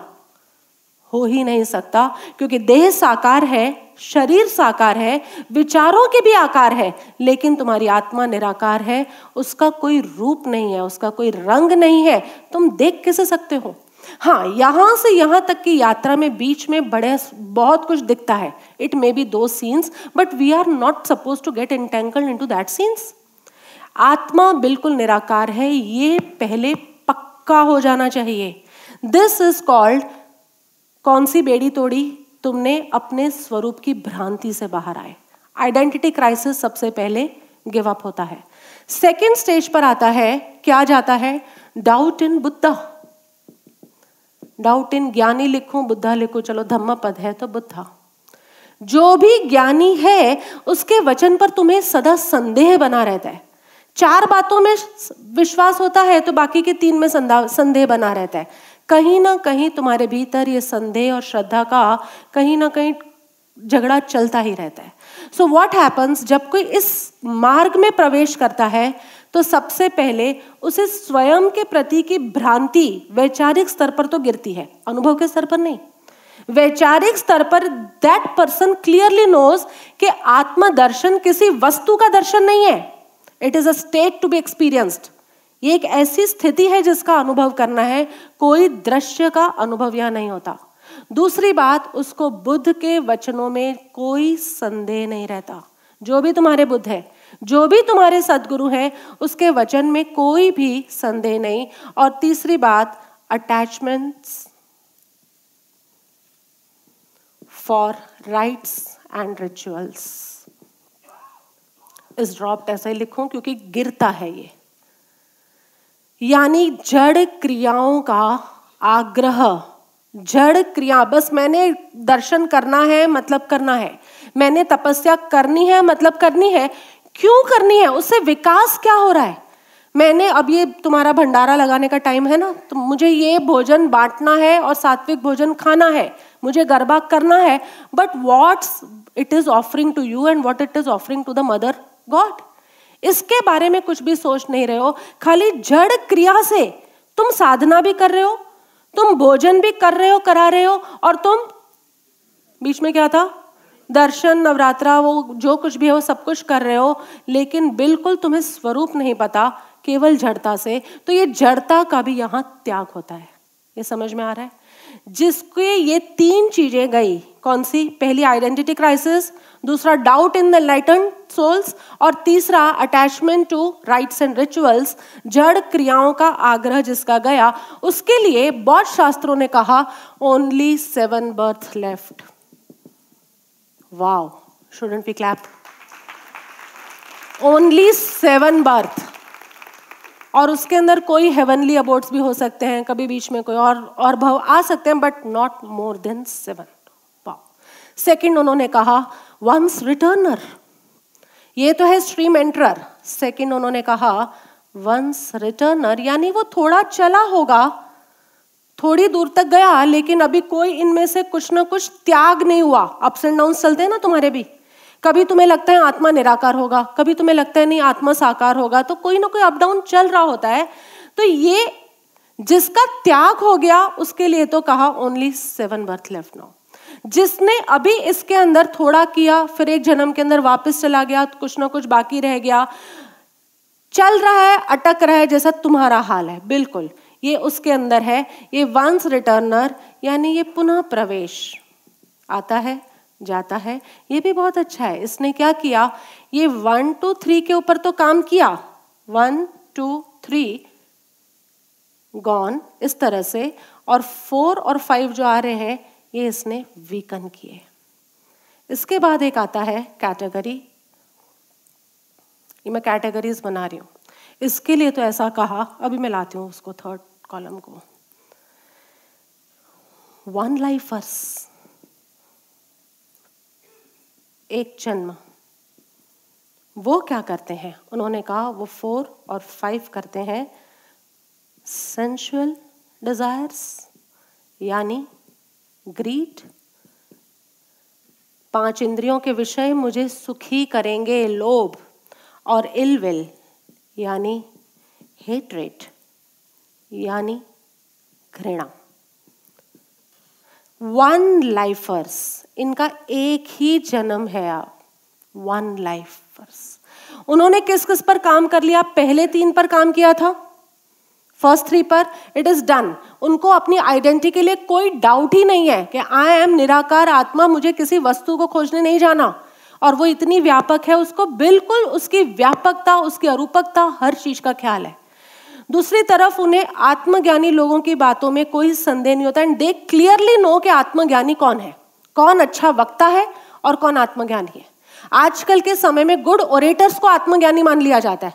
यस और नो जो अच्छी जिनकी ओरेशन स्किल्स हैं अच्छा बोल सकते हैं, वो आत्मज्ञानी है, लेकिन दैट इज़ नो मैच इसलिए you have to see if they are helping you to evolve your consciousness तुम्हारी चेतना इवॉल्व हो रही है, तभी वो आत्मज्ञानी है. और तीसरा, जड़ क्रियाओं का आग्रह जाता है. ये तीनों गए. तीसरे वाले के अंदर चौथा और पांचवा भी जाता है. यानी पाँच इंद्रियाँ मुझे सुखी दुखी कर सकती हैं, उनके विषय, ये भाव उनका चला जाता है. और पांचवा, दूसरे किसी के प्रति घृणा का भाव, इल इल विल हेटरेट ये सब जाता है। ये सब ओनली वन हेवनली लाइफ इनको वन हेवनली लाइफ मिलती है, यानी कोई एकाध देवलोक का भाव उन्हें मिलता है। ये वंस रिटर्नर वाले, यानी वन ह्यूमन लाइफ मिलती है इन्हें। देखो, ये एक दूसरे दर्शन की मान्यता से हम चल रहे हैं। बिल्कुल, ये बौद्ध दर्शन क्या कह रहा है? And everything will come on a same page तुम ये मत समझना, हमने जैनिज्म में दूसरा पढ़ा था। हमने हिंदुइज्म में अलग पढ़ा। They all will finally come to one page then finally comes arhant. Arhant. यानी इसको कहा जाता है स्ट्रीम विनर्स मैं खास करके ये वर्ड्स लिख रही हूँ because in our dubbing make sure we want these words only ये अरहंत क्या करते हैं? लिखो यहाँ पे, छः, सात, आठ, नौ, दस। Number one desire for worldly कोई वर्ल्डली अच्छा रीबर्थ हो जाए मेरा। जो फाइनली स्ट्रीम विनर्स होते हैं what they drop they drop the desire for worldly rebirth for material rebirth कि एक जन्म ना मुकेश अंबानी के घर में हो जाए। अभी वो ईशा अंबानी की शादी हुई ना कितने अच्छे से। तो तुम्हें लगे, अदिति तुम्हें लगे, एक जन्म मेरा वहाँ ईशा अंबानी के जैसा हो जाए, क्या ठाठ। ईशा नहीं श्लोका रखे, श्लोका श्लोका मेहता जैसा हो जाए, वो भी नहीं। ये डिज़ायर वो मेरी तरफ़ पॉइंट कर रही है कि एक जन्म आपके जैसा चाहिए मुझे, ठीक है, अभी उसकी भी मना आएगी, तुम ताली मत बजाओ, ताली मत बजाओ, बुद्ध के साथ it is something very different यदि ये भी कामना इनकी नहीं रहती कि desire for worldly materialistic birth drop, ठीक है। कोई एकाध देवलोक का जीवन आ जाए, उच्च देवलोक का, क्योंकि इतनी साधना करी है तो थोड़े मज़े तो ले लेना। हाँ के नहीं भावेश प्रभु? हाँ के नहीं? इतनी साधना करिए तो थोड़ा तो देवलोक का सुख हमें मिलना चाहिए ना। उसके बाद, क्योंकि फिर आत्मा तो सिद्ध लोग गई साल्वेशन में गई लिबरेशन में गई, निराकार हो गई।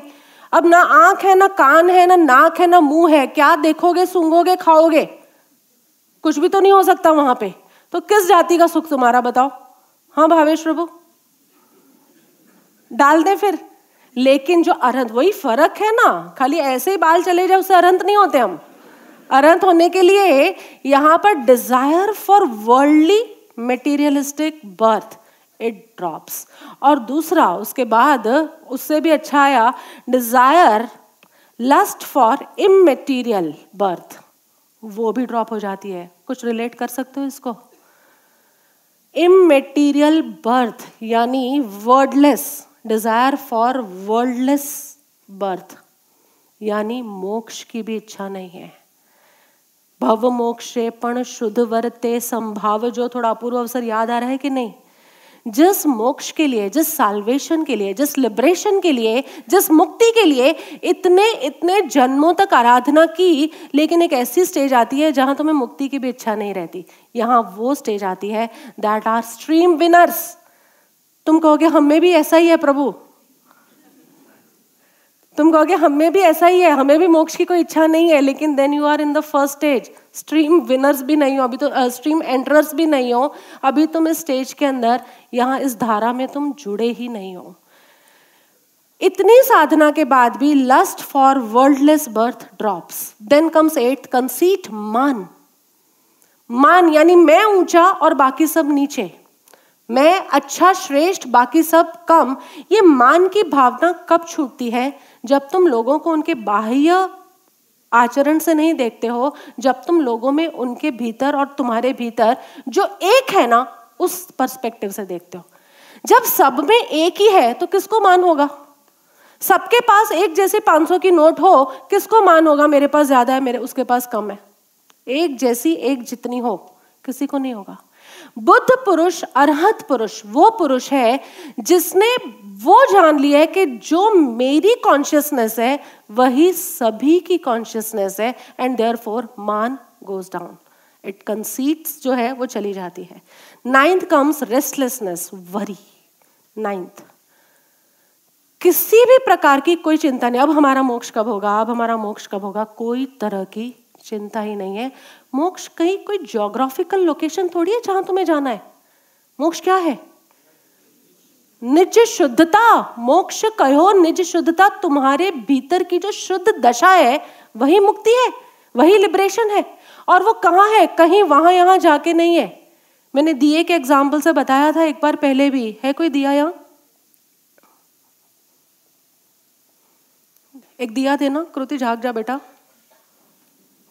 इन्हें लगता है स्टेज के पीछे तो सोना ही होता है।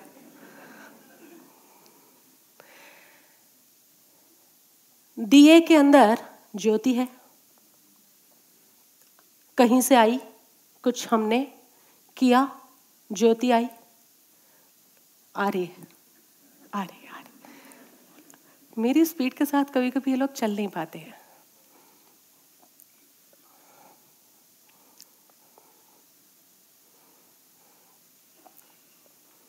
ये दस स्वेटर्स तुम्हें समझ में आ रहे मानसिक बेड़िया। और इनको तुम्हें हटाना कैसे अप्रमाद के भाव से। अप्रमाद का भाव यानी? उल्लास का भाव, उद्यमशीलता का भाव और होश का भाव। यानी ये तीनों को इन सबके साथ अप्लाई कर दो। तुम्हें यदि अपनी आइडेंटिटी क्राइसिस हो रही है कि भाई फाइनली हु एम आई तो उल्लास से इसका आंसर ढूँढने जाओ। डोंट गो इन डिप्रेशन भाई, मैं हूँ कौन? मुझे तो समझ ही नहीं आ रहा। डिप्रेशन में नहीं। इसके लिए उद्योग उद्यम करो। You have to do some efforts and lot of efforts to no ऐसे ही रातों रात ये समझ नहीं आ जाता मैं कौन हूँ। और उसके लिए तुम्हें सावधानी रखनी होगी किसके ऊपर? तुम्हारे सेकंड आर्ट्स के ऊपर। तुम्हें किसी बुद्ध के ऊपर पूरा भरोसा हो, उसके समागम में तुम उल्लास से भर जाओ। उसके समागम में तुम पुरुषार्थ से भर जाओ। उसके समागम में तुम होश से भर जाओ। ये क्या है? अप्रमाद से। उन्होंने कहा ना, अप्रमाद से बुद्धों का आचरण करना, बुद्धों के उपदिष्ट आचरण में आना। Attachments to your rites and ritual rituals drops उल्लास रखो या तो उनका सम्यक अर्थ समझने में। कि भाई, इन रीति रिवाजों का अर्थ क्या है? बेन प्रभु, ये बता दो। और या फिर उन्हें छोड़ने में भी उल्लास रखो। हाय रे, मेरी तो माला छूट गई। हाय रे मेरा तो अब स्थानक छूट गया। ये नहीं, यदि तुम्हें किसी बुद्ध के समागम में मज़ा आ रहा है तो ये तुम्हारा छूटना चाहिए धीरे धीरे और छूटने में उल्लास की अनुभूति होनी चाहिए। ये नहीं होना चाहिए, हो, ये रह गया अब। सेंसुअल डिजायर्स ग्रीड लोभ, इसको छोड़ने में भी उल्लास हो, इसके छूटने में भी उल्लास हो। हेटरेट छूटने में उल्लास हो। Wow I could win over hatred इसमें ज्योति है? कहा है? किसने हाँ बोला? तुम्हें क्या क्या नज़र आ जाता है? और इसीलिए तुम्हें आत्मा नज़र आती है, सच में। जो है ही नहीं वो। जलाओ इसको।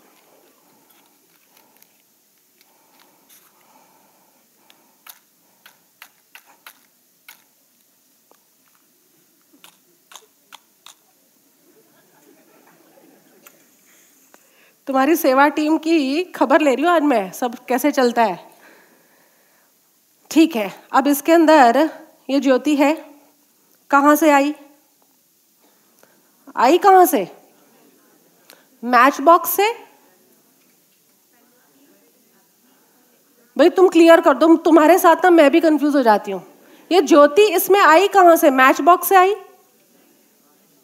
तुम मना क्यों कर रहे हो? मैच बॉक्स से क्यों नहीं आई? क्या रखूँ? मैच बॉक्स से आई।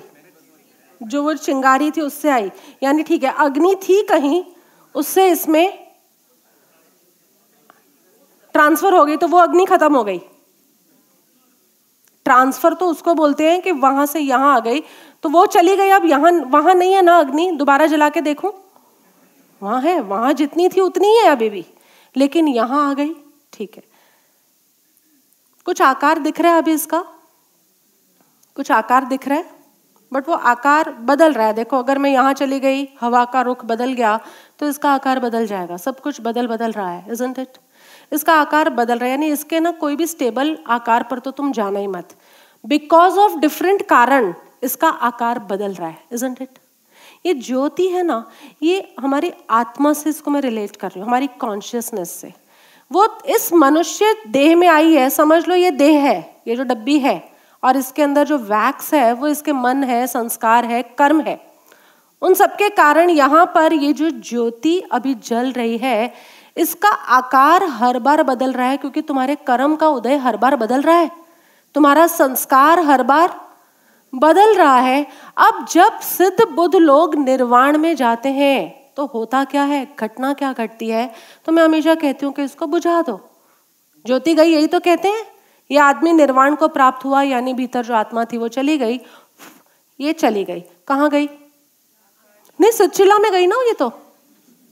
कहाँ गई ये? ये सचिला चली गई।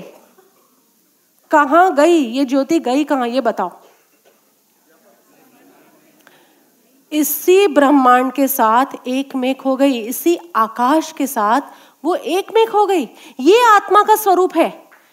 कॉन्शियसनेस कॉन्शियसनेस इज़ फॉर्मलेस लेकिन जब वो इन एग्रीगेट्स में आती है, जब वो शरीर, मन के प्रपंच में आती है, कर्मों के प्रपंच में आती है, तब वो कोई ना कोई उस कारण से ठीक है, उसके अंदर ज्योति जो है, उसका कोई फॉर्म बन जाता है but finally the form disappears into the entire cosmic field तुम्हारे आसपास न जाने कितने सिद्ध हो। अभी भी हो सकता है तुम्हारे आसपास कितनी लिबरेटेड सोल्स हो। सो ये जो आइडेंटिटी क्राइसिस है कि मेरा सोल यहाँ से उठकर सचिला में जाकर बैठेगा, मेरा सोल यहाँ से उठकर वैकुंठ में जाकर बैठेगा, बुद्ध ने कहा, इसको हटाओ। क्योंकि द मोमेंट ये सारे सारे कर्म चले गए, यानी सारी वैक्स खत्म हो गई। सारी वैक्स खत्म हो गई, अब उसके बाद वो दिया अपने आप बुझ जाएगा कि नहीं बुझेगा? और वो दिया जो बुझ गया that means the nirvana has taken place और वो निर्वाण है। ये कंसेप्ट की clarity this conceptual clarity is called dropping the identity crisis नहीं तो हमको यही क्राइसिस रहता, मेरा आत्मा था, मुझे हवा रूप में दिखा, कोई रूप नहीं है आत्मा का। लेकिन ये क्राइसिस तुम्हारी जाएगी देन ओनली तुम्हारा पहला स्टेज क्रॉस होगा, सात जन्म मिलेंगे ताकि तुम बाकी के पाँच काम कर लो। सात जन्म दिए जाएँगे तुम्हें बैक टू बैक सात जन्म दिए जाएँगे कि बाकी के काम कर लो। और बाकी के काम में क्या करना है? राग और द्वेष को हटाना यही है। लोभ और घृणा हेट्रेड एंड ग्रीट इनको हटाना है और उसके बाद फाइनली ये पाँच, अभी तुम उसकी छोड़ो, तुम पहले तीन पर तो काम कर लो। ये और नो पहले तुम्हारा कंसेप्ट एकदम क्लियर हो जाए, किसी बुद्ध पुरुष में तुम्हारा डाउट जो है, वो बिल्कुल ड्रॉप हो जाए और तीसरा तुम्हारे जड़ क्रियाओं के आग्रह टूट जाए। क्रियाओं को नहीं छोड़ना, जड़ता को छोड़ना है। And don't you think out of this ten this is the cause to bring others ये जहाँ ड्रॉप हुआ तो बाकी की सब चीज़ें अपने आप आ जाएगी कि नहीं? जहाँ तुम्हारी ये बेड़ी गई किसी बुद्ध पुरुष के प्रति का तुम्हारा संदेह गया, वहीं बाकी के सारे तो अपने आप पीछे पीछे आएँगे कि नहीं? So focus much on this but for that we all need sadhana साधना क्या है? देखते हैं अभी। कहाँ तक पहुँचे हम सूत्र में? सूत्र में हमने ये बात की, पंडित लोग अप्रमाद के विषय में अच्छी तरह जान, बुद्धों के उपदिष्ट आचरण में रत हो। कौन सा आचरण है? मानसिक बेड़ियों को तोड़ने का आचरण है तुम्हारा। कौन सा आचरण? मानसिक बेड़ियों को। और अभी भी तुम्हें तो फ़र्स्ट फाइव पर ही काम करना है।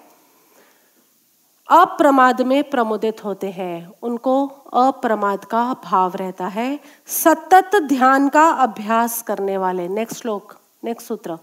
सतत ध्यान का अभ्यास करने वाले, यानी सतत चौकड़ी मार के बैठने वाले।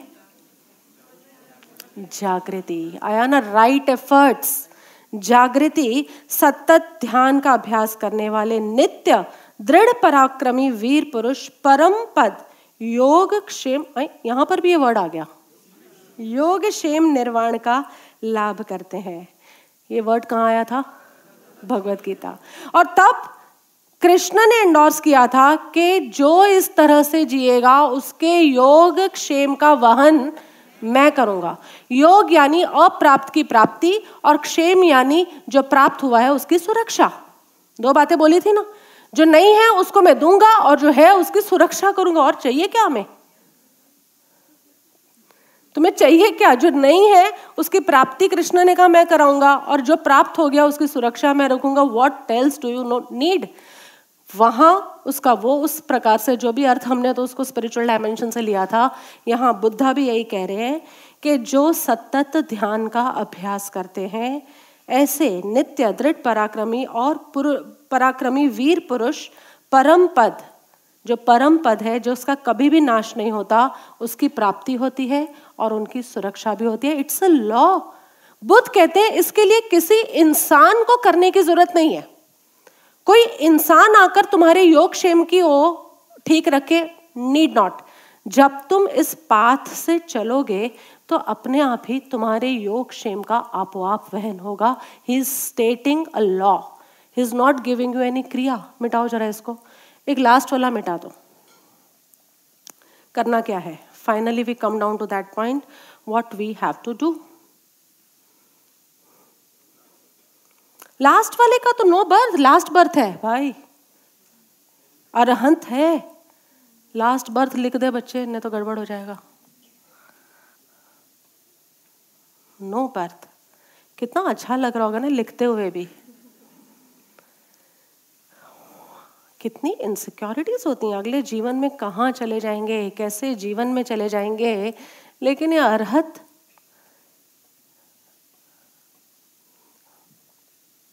दूसरा कलर दे दो ब्लू करना क्या है? सिंप्लीफाई करो क्योंकि मुझे ना बहुत लंबा लंबा याद नहीं रहता है। तो तुम्हें भी नहीं याद रहेगा आई डू एक्सपेक्ट तो अब इसको जिप फ़ाइल बना दें इसकी। यस yes, क्योंकि ये उन्होंने जो भी कहा, लेकिन now what we have to do four steps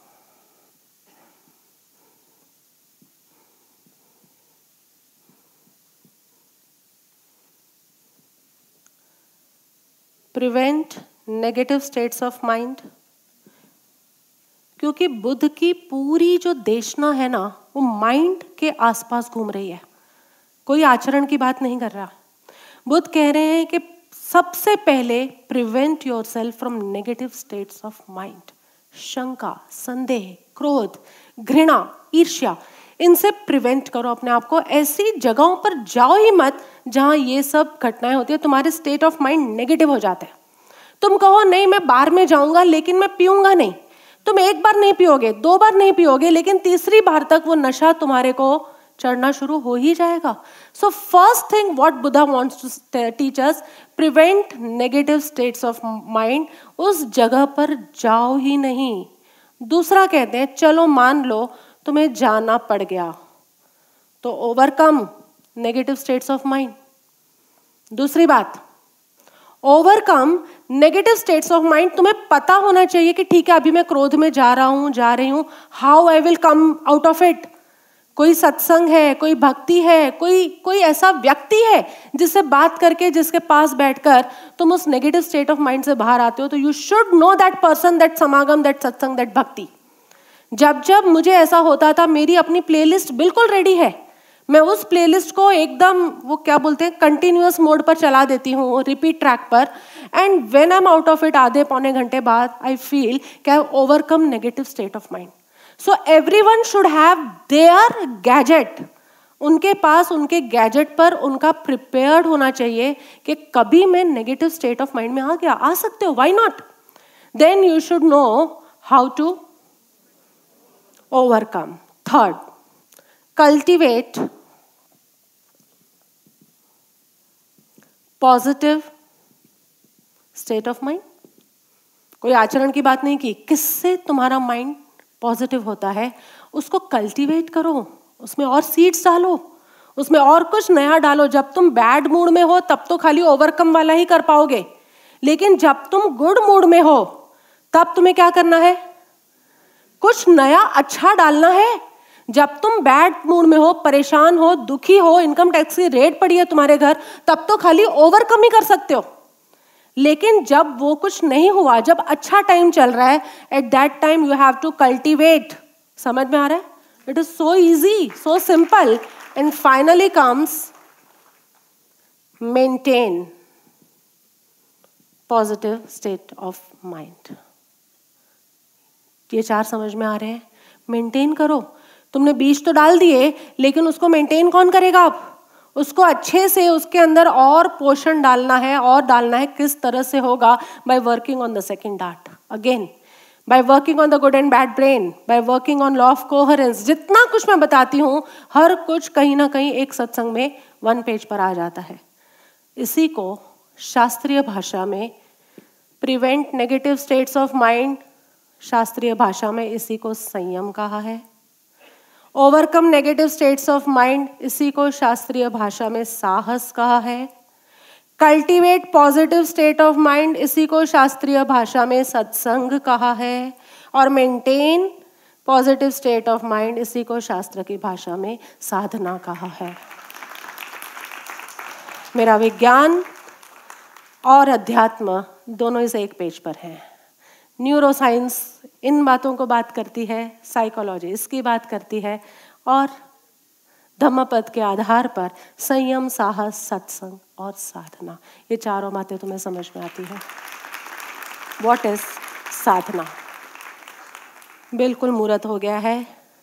What is sadhana? वैसे तो मैंने तुम्हें स्वराज क्रिया दी है और तुम्हें समझा रखा है कि इस ब्रह्म आवृत्तियों के अंदर, इस कॉस्मिक साइकिल्स के अंदर कुछ ऐसे समय आते हैं जब ये क्रिया रिवील की जाती है, क्योंकि उसके कंड्यूसिव टाइम ही वो वाला होता है। बिना समय के यदि समय नहीं है और तुम बीज डालते रहो तो कभी पकेगा नहीं, कभी उगेगा नहीं। इस कॉस्मिक साइकिल के अंदर जब समय आया वर्ष 2015 में तो हमने स्वराज क्रिया को लॉन्च किया। विश्व भर के कितने ही साधक इस क्रिया को कर रहे हैं एंड हैप्पीली इवॉल्व हो रहे हैं। Happily I am more than happy for that but now the time has come for another यौगिक क्रिया जिसका नाम है सोहम क्रिया लेट्स वेलकम सोहम क्रिया नाउ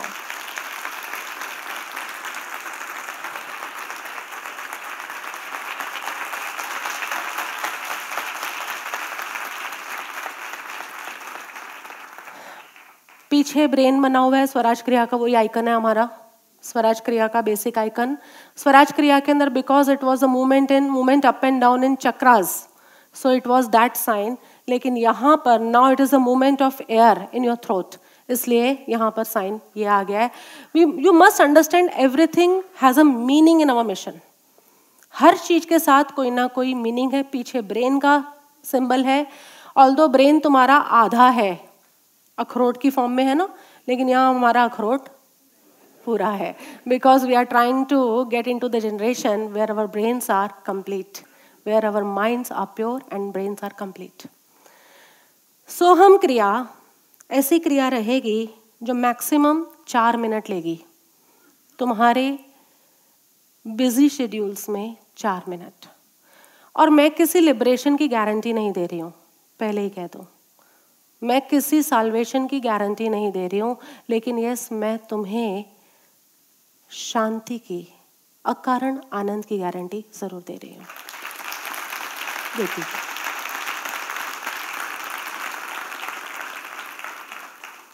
तुम सुबह उठ के यदि फ़र्स्ट ये क्रिया करते हो you get into harmony क्योंकि मेरे सारे सूत्र हारमनी के ऊपर चल रहे हैं।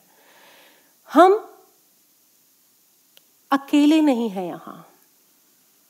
एवरीथिंग इज़ कनेक्टेड सब कुछ यहाँ जुड़ा जुड़ा है।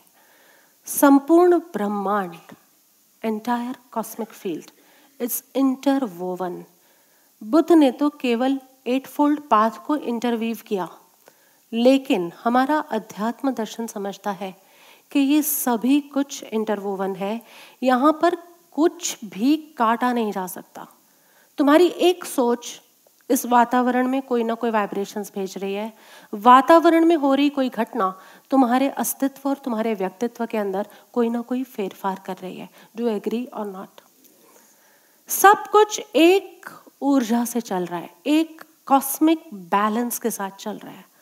उस कॉस्मिक बैलेंस का, के अंदर अब यदि मैं तुम्हें कहूँ, ये करना है, वो करना है, ये नहीं करना, वो नहीं करना मतलब संयम भी लाना है साहस भी लाना है, सत्संग भी लाना है और साधना भी लानी है। Sometimes things becomes very difficult कि हम अब अपना घर संभालें कि ये सब करें। हम अपना पढ़ाई संभालें कि ये सब करें। हम अपना व्यवसाय संभालें बिज़नेस संभालें कि ये सब करें। I bet you that four minutes of this kriya it will bring that sense of fulfilment in you जो तुम्हारे प्रोफेशन में, जो तुम्हारी पढ़ाई में जो तुम्हारे घर के कामों के अंदर तुम्हें एक अलग तरह का उल्लास, उमंग और एक ऊर्जा से भर कर जाएगा। आई bet you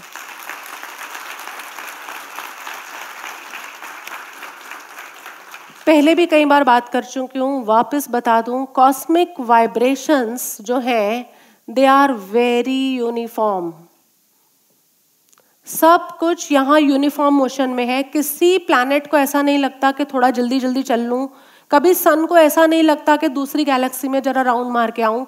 Every thing is having a uniform pattern सब कुछ यहाँ एक हारमोनियस कॉस्मिक वाइब्रेशंस में चल रहा है।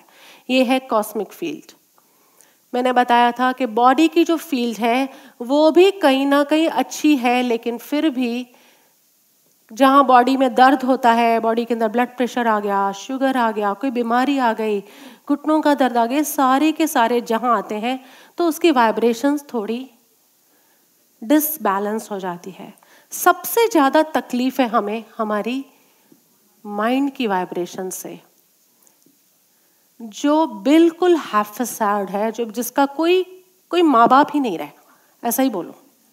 इतना डिसहारमोनियस नेचर है इसका, दो तो खुश नहीं हो, ना दो तो खुश नहीं हो, दो तो दुखी हो ना दो तो दुखी हो, तुम्हारे को किसी भी तरह से you also don't know what you want somewhere yes और नो कहीं ना कहीं माइंड इतना ज़्यादा अप्स एंड डाउन में है, मिल जाता है कुछ, थोड़ी देर खुश हो जाता है, लेकिन वापस दूसरे की दौड़ शुरू हो जाती है। दूसरा एंडिंग पॉइंट आ जाता है but you have always seen that every ending point is a new starting point isn't it वापस दौड़ शुरू हो जाती है so your mind remains in this state कैसे इस माइंड को हार्मोनाइज किया जाए? कैसे इसकी वाइब्रेशंस और इसकी वाइब्रेशंस कहीं ना कहीं सिंक हो जाए? इन सिंक्रनाइजेशन उसके लिए we have now introduced Soham kriya. Bring the Soham kriya here now slide one what to do क्योंकि हमारे पास समय कम होता है हमेशा ready your spine sit down in a comfortable position keep your spine straight अभी मत करना, लेकिन घर जाके करना। ये पूरी अभी तो स्लाइड मुझे समझानी है। उठते ही मुँह हाथ धो के, तुम बैठना चाहते हो तो बैठ सकते हो। चलो, थोड़ी देर बाद भी बैठना तो I give you this bit little bit of escapisms के ठीक है, तुम जा सकते हो। लेकिन बेस्ट टाइम इसके तुम सो के उठ के तुरंत ही बैठ जाओ। बेस्ट टाइम खाने से पहले तो कुछ भी खाने से पहले तो एक बार तुम ये ज़रूर कर लेना एटलीस्ट इतना तो तुम, मैं आशा करती हूँ कि मानोगे। चार मिनट की बात है। अब से अलार्म अपना। काफ़ी लोगों के अलार्म मुझे पता है, डेली अलार्म कितने बजे बजते हैं।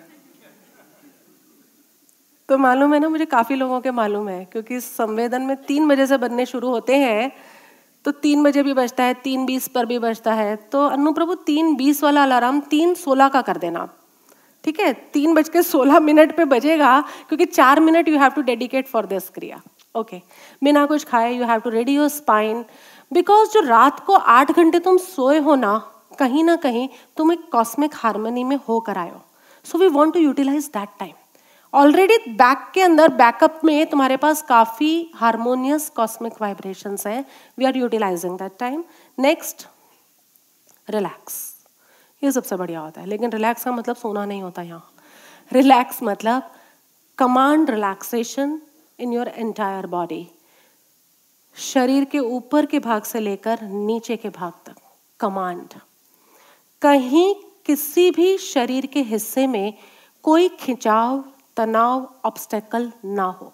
क्योंकि वाइब्रेशंस तो फ्लो करेंगी। जैसे ही तुम इस क्रिया में आओगे, तुम्हारी वाइब्रेशंस तो फ्लो करेंगी नेचुरल वाइब्रेशंस लेकिन जहाँ कोई ऑब्स्टेकल आ गया, समझो हाथ तुम्हारा हाथ पे दबा हुआ है दिस इज़ ऑब्स्टेकल ये हाथ दबा हुआ है, वहीं पर वो वाइब्रेशन रिपल बनाना अपनी बंद कर देगी। So make sure you are giving command to your entire body for relaxation शरीर का कोई भी हिस्सा दूसरे हिस्से पर दबाव ना डालता हो। और ये गाइडेड मेडिटेशन नहीं है। ये तुम्हें अपने आप ही काउंटिंग करके अपने आप ही खुद को गाइड करना है। सो दिस इज़ क्लियर पूरी बॉडी को रिलैक्स करना, इस स्टेप को मत भूलना, नहीं तो गड़बड़ हो जाएगी।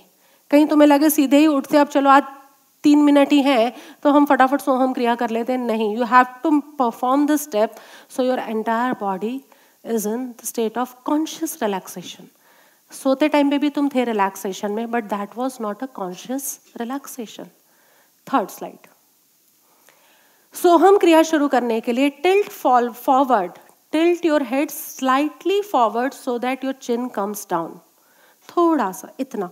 यूँ पूरा नहीं झुक जाना। तुम्हें इतना ही झुकना है कि तुम्हारी स्पाइन जो है ना, वो अपनी शेप ना छोड़े। तुम्हारा खाली चिन जो है ना, वो थोड़ा सा झुकेगा। व्हाट हैपन्स इसमें अब जो साउंड उठती है, वो तुम्हें ज़्यादा क्लियर सुनाई देगी। साउंड तो वैसे भी आएगा, लेकिन तुम्हें क्लियरली सुनाई स्टेट में देगा।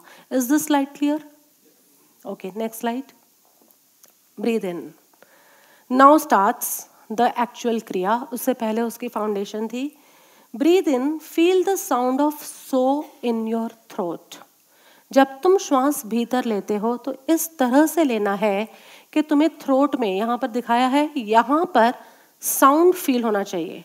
और जहाँ साउंड होगा, वहाँ वाइब्रेशन होगी। यस और नो जहाँ साउंड होगा, वहाँ वाइब्रेशन होगी। अब ये साउंड जो है, वो नेचुरल साउंड है। और नेचुरल साउंड हम किसे कहते हैं? नंबर वन जो तुमने खुद बनाया है। और नंबर टू जिसके अंदर टंग को यूज़ नहीं कर रहे। दो साउंड्स दो साउंड्स नेचुरल होते हैं। नंबर वन जो तुम में से आ रहा है। और दूसरा, जिसमें टंग का यूजेज नहीं है। जब तुम सो बोलोगे तो उसमें you are not using your tongue इसलिए कई बार हम कहते हैं कि टंग को रोल करके ऊपर ले जाओ because you are not suppose to use your tongue तुम नेचुरल साउंड लोगे तो वाइब्रेशन कैसी होगी? So obvious when the sound is in natural form, then the vibrations are also natural. और natural vibrations कौन सी vibration होती है?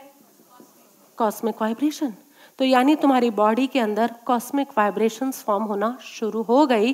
This is the starting point of it सो के साथ तुम श्वास भीतर ले रहे हो फील द साउंड ऑफ़ सो हेयर इतने में ही फील होगा। इतनी ज़ोर से नहीं करना कि खांसी आनी शुरू हो जाए। इतनी धीरे भी नहीं करना कि तुम्हें उस सो का साउंड ना सुनाई दे। इतनी ज़ोर से नहीं करना कि तुम्हारे सो का साउंड तुम्हारे पड़ोसी को सुनाई दे रहा है। हाँ हाँ ये नहीं होना चाहिए। It has to be very meditative very meditative then when you exhale out next slide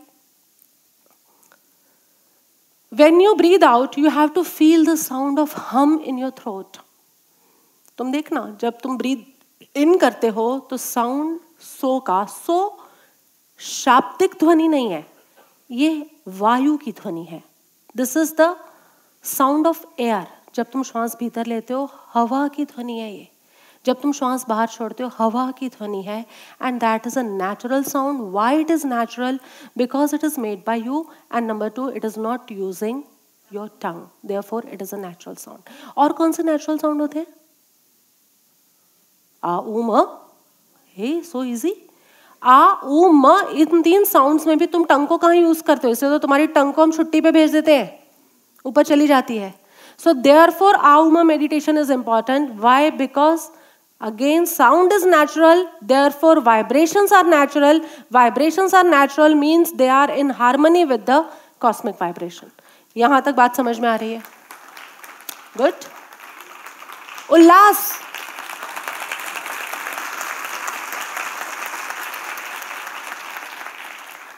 खाली उल्लास नहीं, उद्यम भी और होश भी।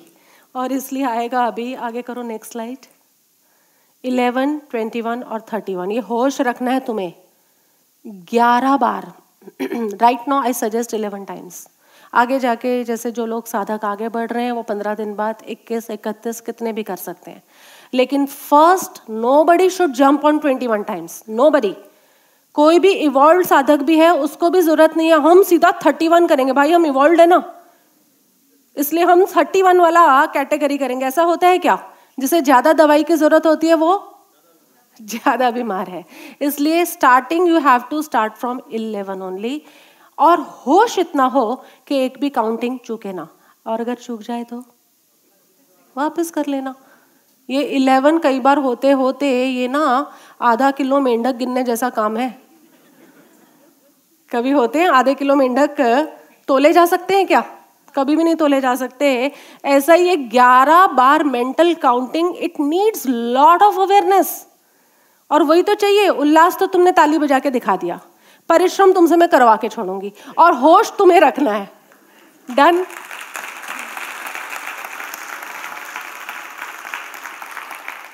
everything comes on time तुमने भी देखा ना अप्रमाद वर्ग के अंदर बिल्कुल अप्रमाद की साधना तुम्हारी शुरू होने जा रही है। Okay have a mental count for eleven times अभी तुम्हें इलेवन टाइम ही करना है। ये स्लाइड आज से ही हमारे सब ग्रुप्स में हमारी वेबसाइट पर सब जगह आ जाएगी। बट अभी तुम्हें इलेवन टाइम्स करना है। ओके okay, नेक्स्ट और अगर इलेवन में बीच में मिस होता है start it again till to normal वापस नॉर्मल हो जाओ। इलेवन हो जाए उसके बाद you come back your neck should come back to normal bring your head to normal position and be ready for next step हाँ याद अच्छा हुआ, कराया कि अभी नेक्स्ट स्टेप है इसके बाद। Next twin awareness. Now comes the second step of sadhana. You have to bring twin awareness. एक चीज़ होती है फोकस और एक चीज़ होती है अवेयरनेस दो बातें हैं। ऑल दो तुम डिक्शनरी में देखोगे तो सिनोनिम्स में डाल देंगे। फोकस अवेयरनेस सब एक है। लेकिन बहुत फ़र्क है। फोकस टॉर्च के प्रकाश जैसा है और अवेयरनेस दीपक के प्रकाश जैसा है। कुछ फ़र्क है कि नहीं? फोकस, इसलिए ध्यान के अंदर कभी कभी हम फोकस वर्ड यूज़ करते हैं और कभी कभी हम अवेयरनेस वर्ड करते, यूज़ करते हैं। टॉर्च का प्रकाश जब किसी को प्रकाशित कर रहा है तो केवल उसी चीज़ को कर रहा है, बाकी सब जगह अंधकार है। लेकिन एक दीपक का प्रकाश जब प्रकाशित होता है तो वो एक साथ समग्र रूप से एक साथ सभी को प्रकाशित करता है, भले ही जितने भी डायमीटर के अंदर कर रहा हो। What we need here is now twin awareness तुम्हारी अवेयरनेस कुछ इतनी हो कि एक तरफ़ you are feeling the Soham vibration not doing it now अब तुम्हें करना नहीं है। तुम यहाँ खाली श्वास भीतर जा रहा है, तुम सो की वाइब्रेशंस को फील कर रहे हो। श्वास बाहर आ रहा है यू आर फीलिंग हम, और साथ साथ में यू आर फीलिंग योर आज्ञा चक्र, आज्ञा केंद्र, आज्ञा चक्र वॉट एवर यहाँ और यहाँ, दोनों जगह तुम्हारी एक साथ awareness it is not focus it is awareness पहले you were focused in the throat part but now it is awareness from torch you are turning into ज्योत। तुम उस ज्योत के अंदर प्रवेश कर रहे हो। थोड़ी देर के लिए now along with the feeling the feeling along with feeling the soham vibrations in throat, focus on agya kendra only also. थोड़ी देर के लिए मतलब हार्डली वन मिनट एनफ है। फील जब तक तुम्हें लगता है कि हाँ दोनों एक साथ मुझे फील हो रहा है, ये पार्ट ऑफ़ द बॉडी भी फील हो रहा है और यहाँ पर जो श्वास भीतर जा रही है, बाहर आ रही है, ये भी फील हो रही है, तब तक। Hardly it will take one minute next relax feel the cosmic harmony in your body and mind उसके बाद बिल्कुल पूरे बॉडी को अवेयर होके देखो। Feel your body feel the cosmic harmony एक डिफरेंस तुम्हें फील होगा हम अभी अभी प्रयोग करेंगे। Next Om in the yogic way, recite the sound of A U M three times. You all know that? जब हम आ की ध्वनि करेंगे तो हमारे होठ खुले होंगे टंग ऊपर। टंग की ज़रूरत नहीं है। जहाँ टंग यूज़ हो गया वो नेचुरल साउंड नहीं है। इसलिए हमें नेचर के साथ हारमोनी लानी है कोहरेंस लानी है, समरसता लानी है। टंग का यूज़ इस पूरी साधना में नहीं होगा। अगर तुम्हारे पास क्षमता है तो तुम पूरे टाइम इस टंग को ऊपर रख सकते हो। फ्रॉम बिगनिंग टू एंड क्षमता है तो। लास्ट में आ की ध्वनि में आ, होठ तुम्हारे खुले हुए टंग ऊपर और आ की ध्वनि। देन होठ बंद टंग ऊपर ही है, ऊ की ध्वनि। क्या हो गया? गड़बड़ हुई कुछ। आ में, ओके, आ में खुले, ओ में गोल और म के अंदर तुम्हारे होठ दोनों बंद। Are you ready are you ready have you understood this Sadhana last slide gratitude मतलब तुम रेडी नहीं थे अभी। Express gratitude to the infinite existence and open your eyes ये ग्रैटिट्यूड का स्टेप ना भूलना मत।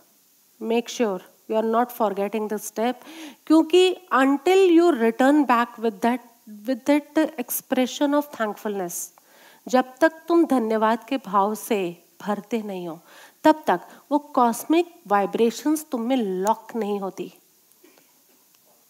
कल्टीवेट तो हो गई, यहाँ पे लिखा था ना अभी, लेकिन मेंटेन भी तो करनी है।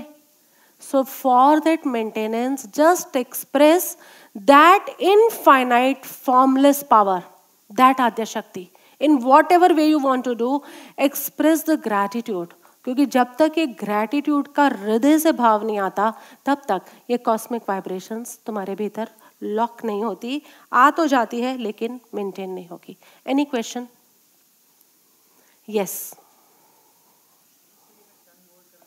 you can बोला था मैंने कि अगर क्षमता है शुरू से कर सकते हैं any other question okay no question is everything clear और everything not clear oh that, that's wonderful. Okay, so are we ready? ग्यारह बार जो करना है, उसके लिए तुम्हारी अपनी मेंटल काउंटिंग चलेगी।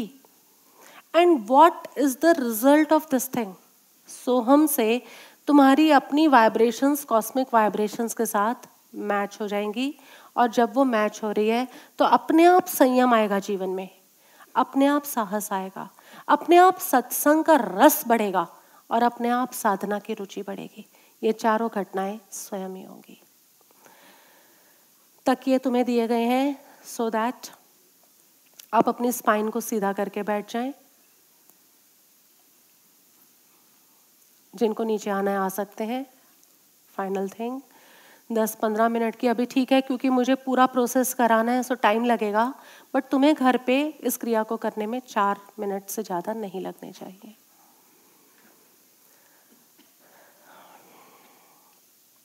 दोनों हाथ ज्ञान मुद्रा में और घुटने पर। Your thumb is touching the forefinger and rest your hands rest your palms on your knees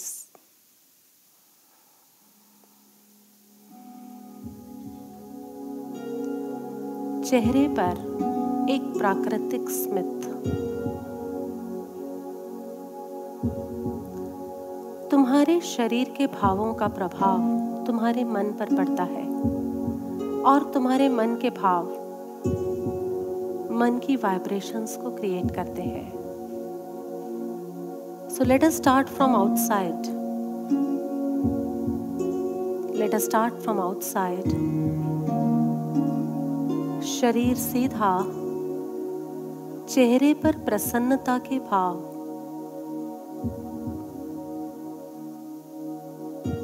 आते जाते श्वासोश्वास का निरीक्षण।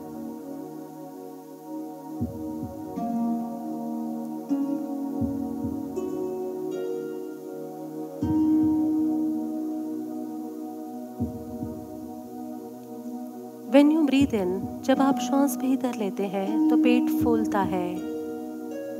महसूस करें फूलते हुए छाती और पेट को। जब आप श्वास बाहर छोड़ते हैं तो पेट सिकुड़ता है। महसूस कीजिए सिकुड़ते हुए पेट को। The contraction and expansion in your stomach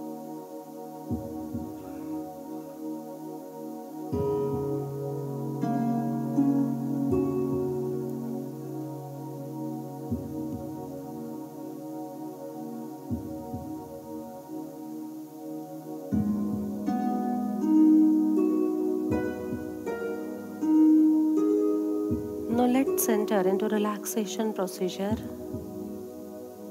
पूरे शरीर को रिलैक्स करना है। You can begin from head to toe और toe to head whatever your choices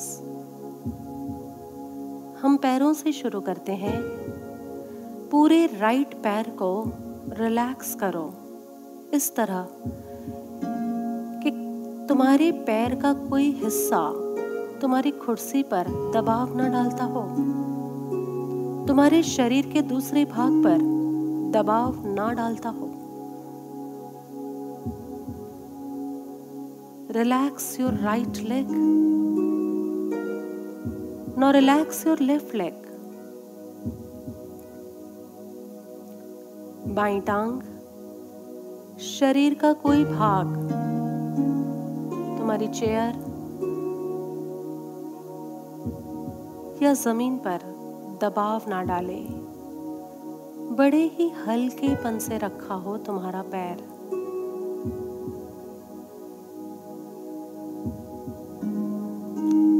दोनों पैरों से ऊपर आओ। तुम्हारा पेट, पीठ, छाती, कमर, शरीर का ये भाग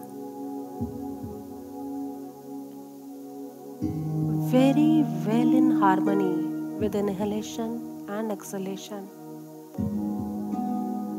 कहीं ऐसा ना हो कि श्वास तुम्हारा गहरा जा रहा है या छिछरा जा रहा है।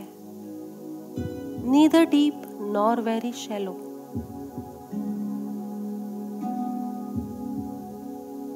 rhythmic breathing तुम्हारा पेट फूल रहा है, सिकुड़ रहा है रिलैक्स है। न त्वरा से श्वास ले रहा है, न मंद गति से ले रहा है।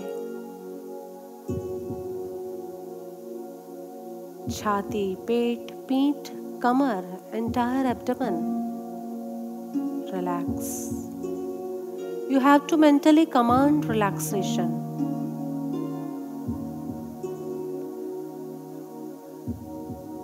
फिर आ जाओ राइट हाथ पर।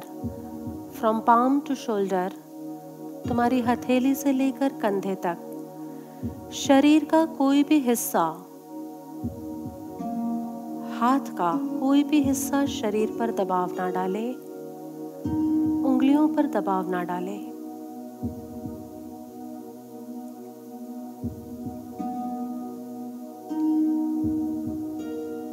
कमांड मेंटली रिलैक्सेशन उंगलियाँ भी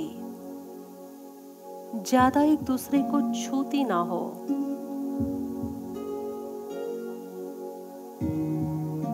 आ जाओ लेफ़्ट हाथ पर, बाएँ हाथ पर।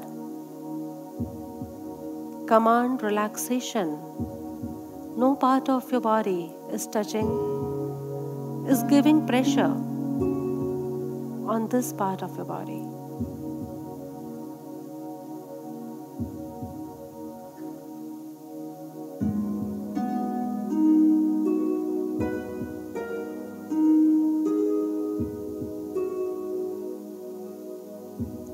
और ऊपर आ जाओ, गला और गर्दन का भाग। इस जगह को खास रिलैक्स करो because we are going to use this place for Soham क्रिया।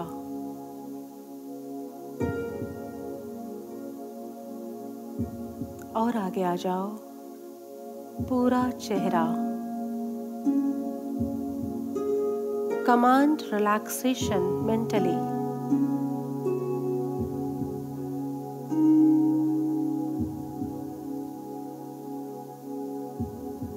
कहीं किसी जगह पर खिंचाव, तनाव ना हो।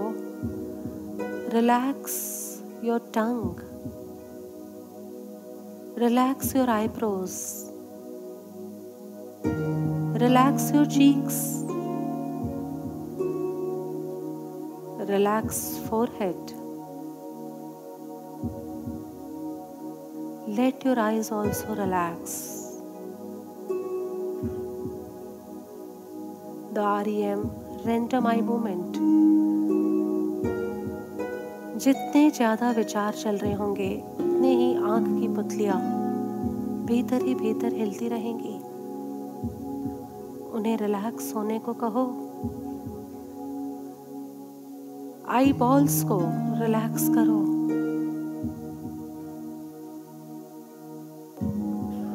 And your head your hair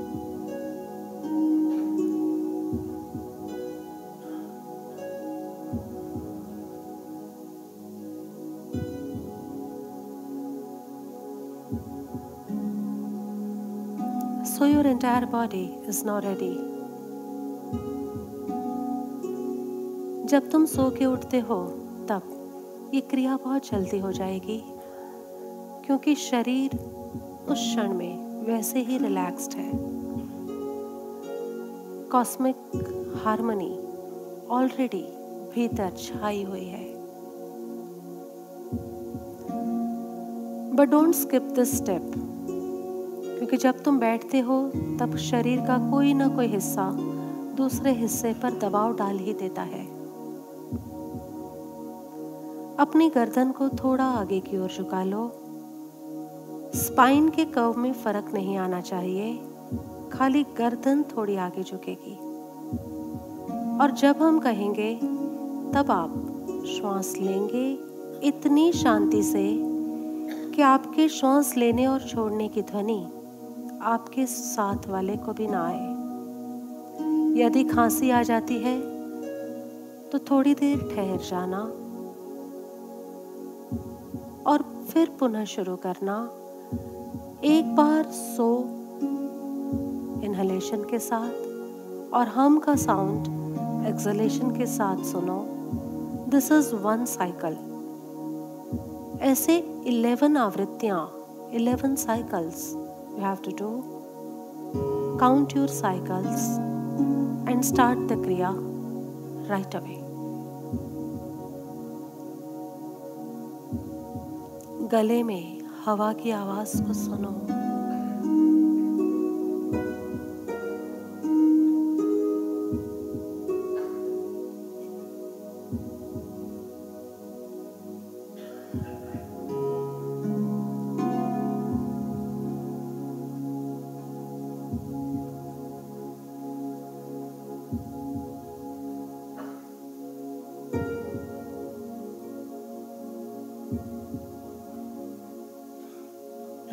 स्थिरता बनाओ, जिन्हें खांसी आ रही है, वो ना करें फिर।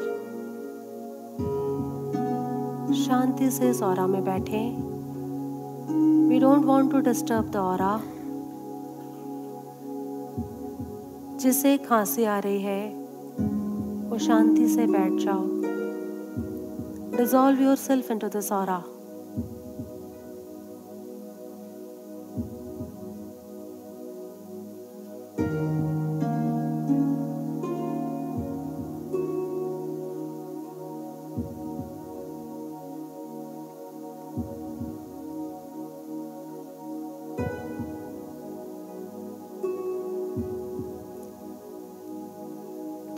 पर प्रसन्नता और सोहम साउंड वाइब्रेशंस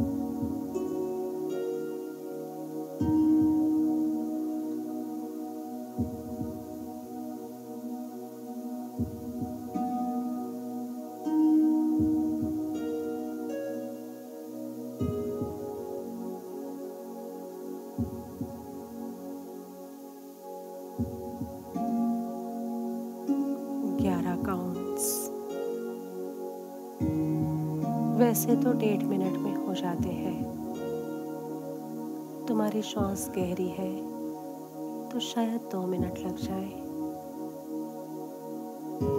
इसमें कहीं बीच में कुंभक लगाने की कोशिश ना करें। Let the sound and its vibration flow through you and flow in and out of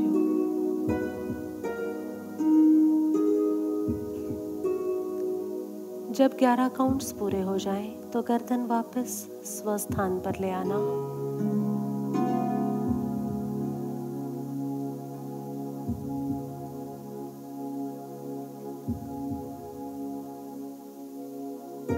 कुछ और देर अभी हम सबकी प्रतीक्षा कर रहे हैं।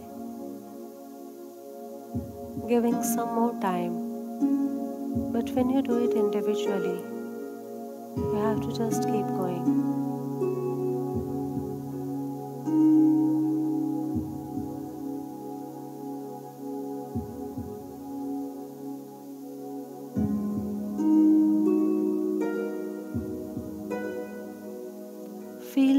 Relaxation in your body and mind. ये रिलैक्सेशन और पहले वाले रिलैक्सेशन में कुछ अंतर है।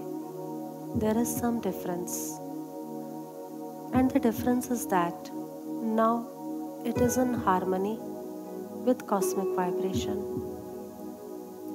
यदि आपने ठीक से इस क्रिया को किया है तो शरीर और मन कॉस्मिक हारमोनी में आता है। शरीर में स्फूर्ति और मन में शांति का अनुभव।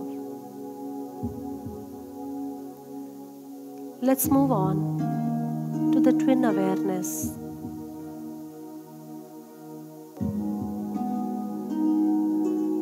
द्वय जागृति। एक तरफ़ तुम्हारी एकाग्रता आ जाए आज्ञा केंद्र पर। थोड़ी सी गर्दन को पीछे की तरफ़ झुका दो। स्लाइट टिल्ट और दूसरी तरफ़ तुम उस गले के अंदर हो रही सोहम ध्वनि नाद को भी महसूस कर पा रहे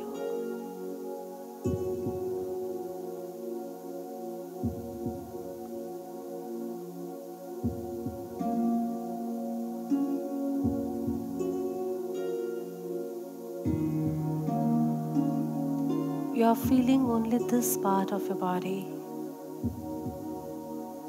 From forehead to throat. आज्ञा केंद्र यानी दोनों आईब्रोज के ऊपर. तिलक का स्थान.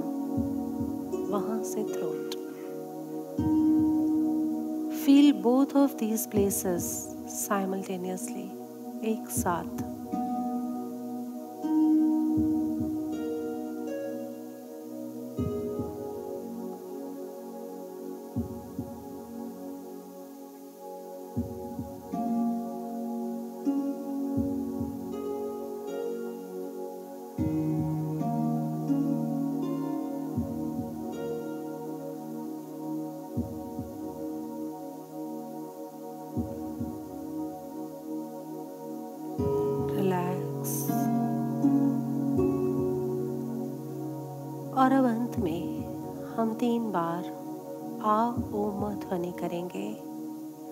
जब आप आ की ध्वनि करेंगे, तब होठ खुले होंगे, जीभ ऊपर तालू से लगी होगी। ओ की ध्वनि में होठ गोल, जीभ तालू से, और म की ध्वनि में होठ बंद, जीभ तालू से। एक के बाद एक, तीन बार, एक साथ आहो म ध्वनि का प्रयोग आरंभ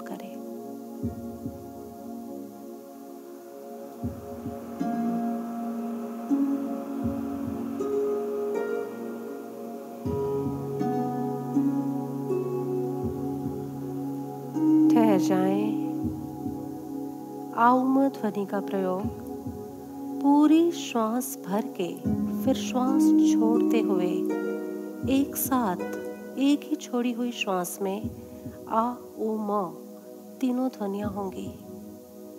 दोबारा आरंभ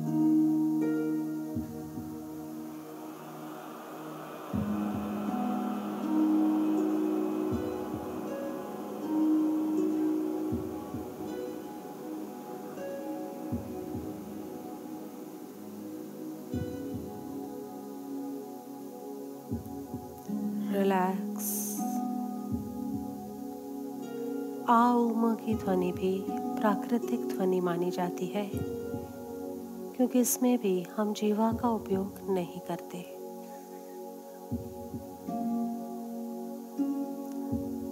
Feel your entire body feel thankfulness to the infinite जिसके अंश हैं हम, जिस निराकार का अंश हैं हम। That one all pervading formless within all of us धन्यवाद के भाव से, अनुग्रह के भाव से भरो। वाव की फीलिंग से भरो। Wow I belong to God all this body mind internal, external organs, they all belong to nature. प्रकृति की है वो। लेकिन मैं ईश्वर का हूँ। वाह।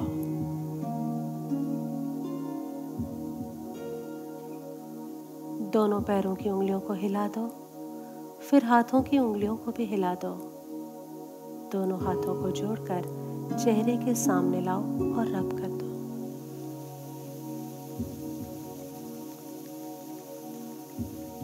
रब विग्रसली ठहर जाएँ। अब दोनों हाथों को खोलकर सबसे पहले आँखों पर रखिए। फिर पूरे चेहरे पर घुमाते फिराते हाथ नीचे और आँखें धीरे धीरे खोल दे।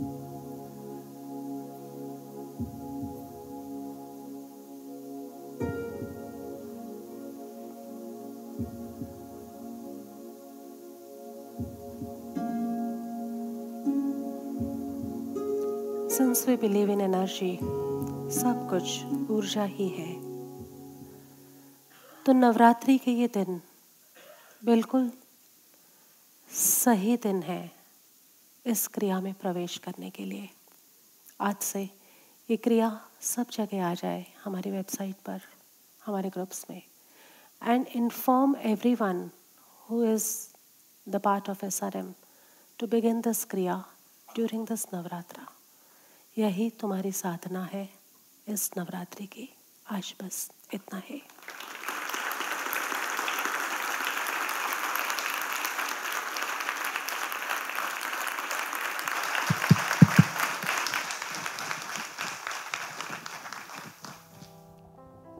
श्वास श्वास में सुमिरन कर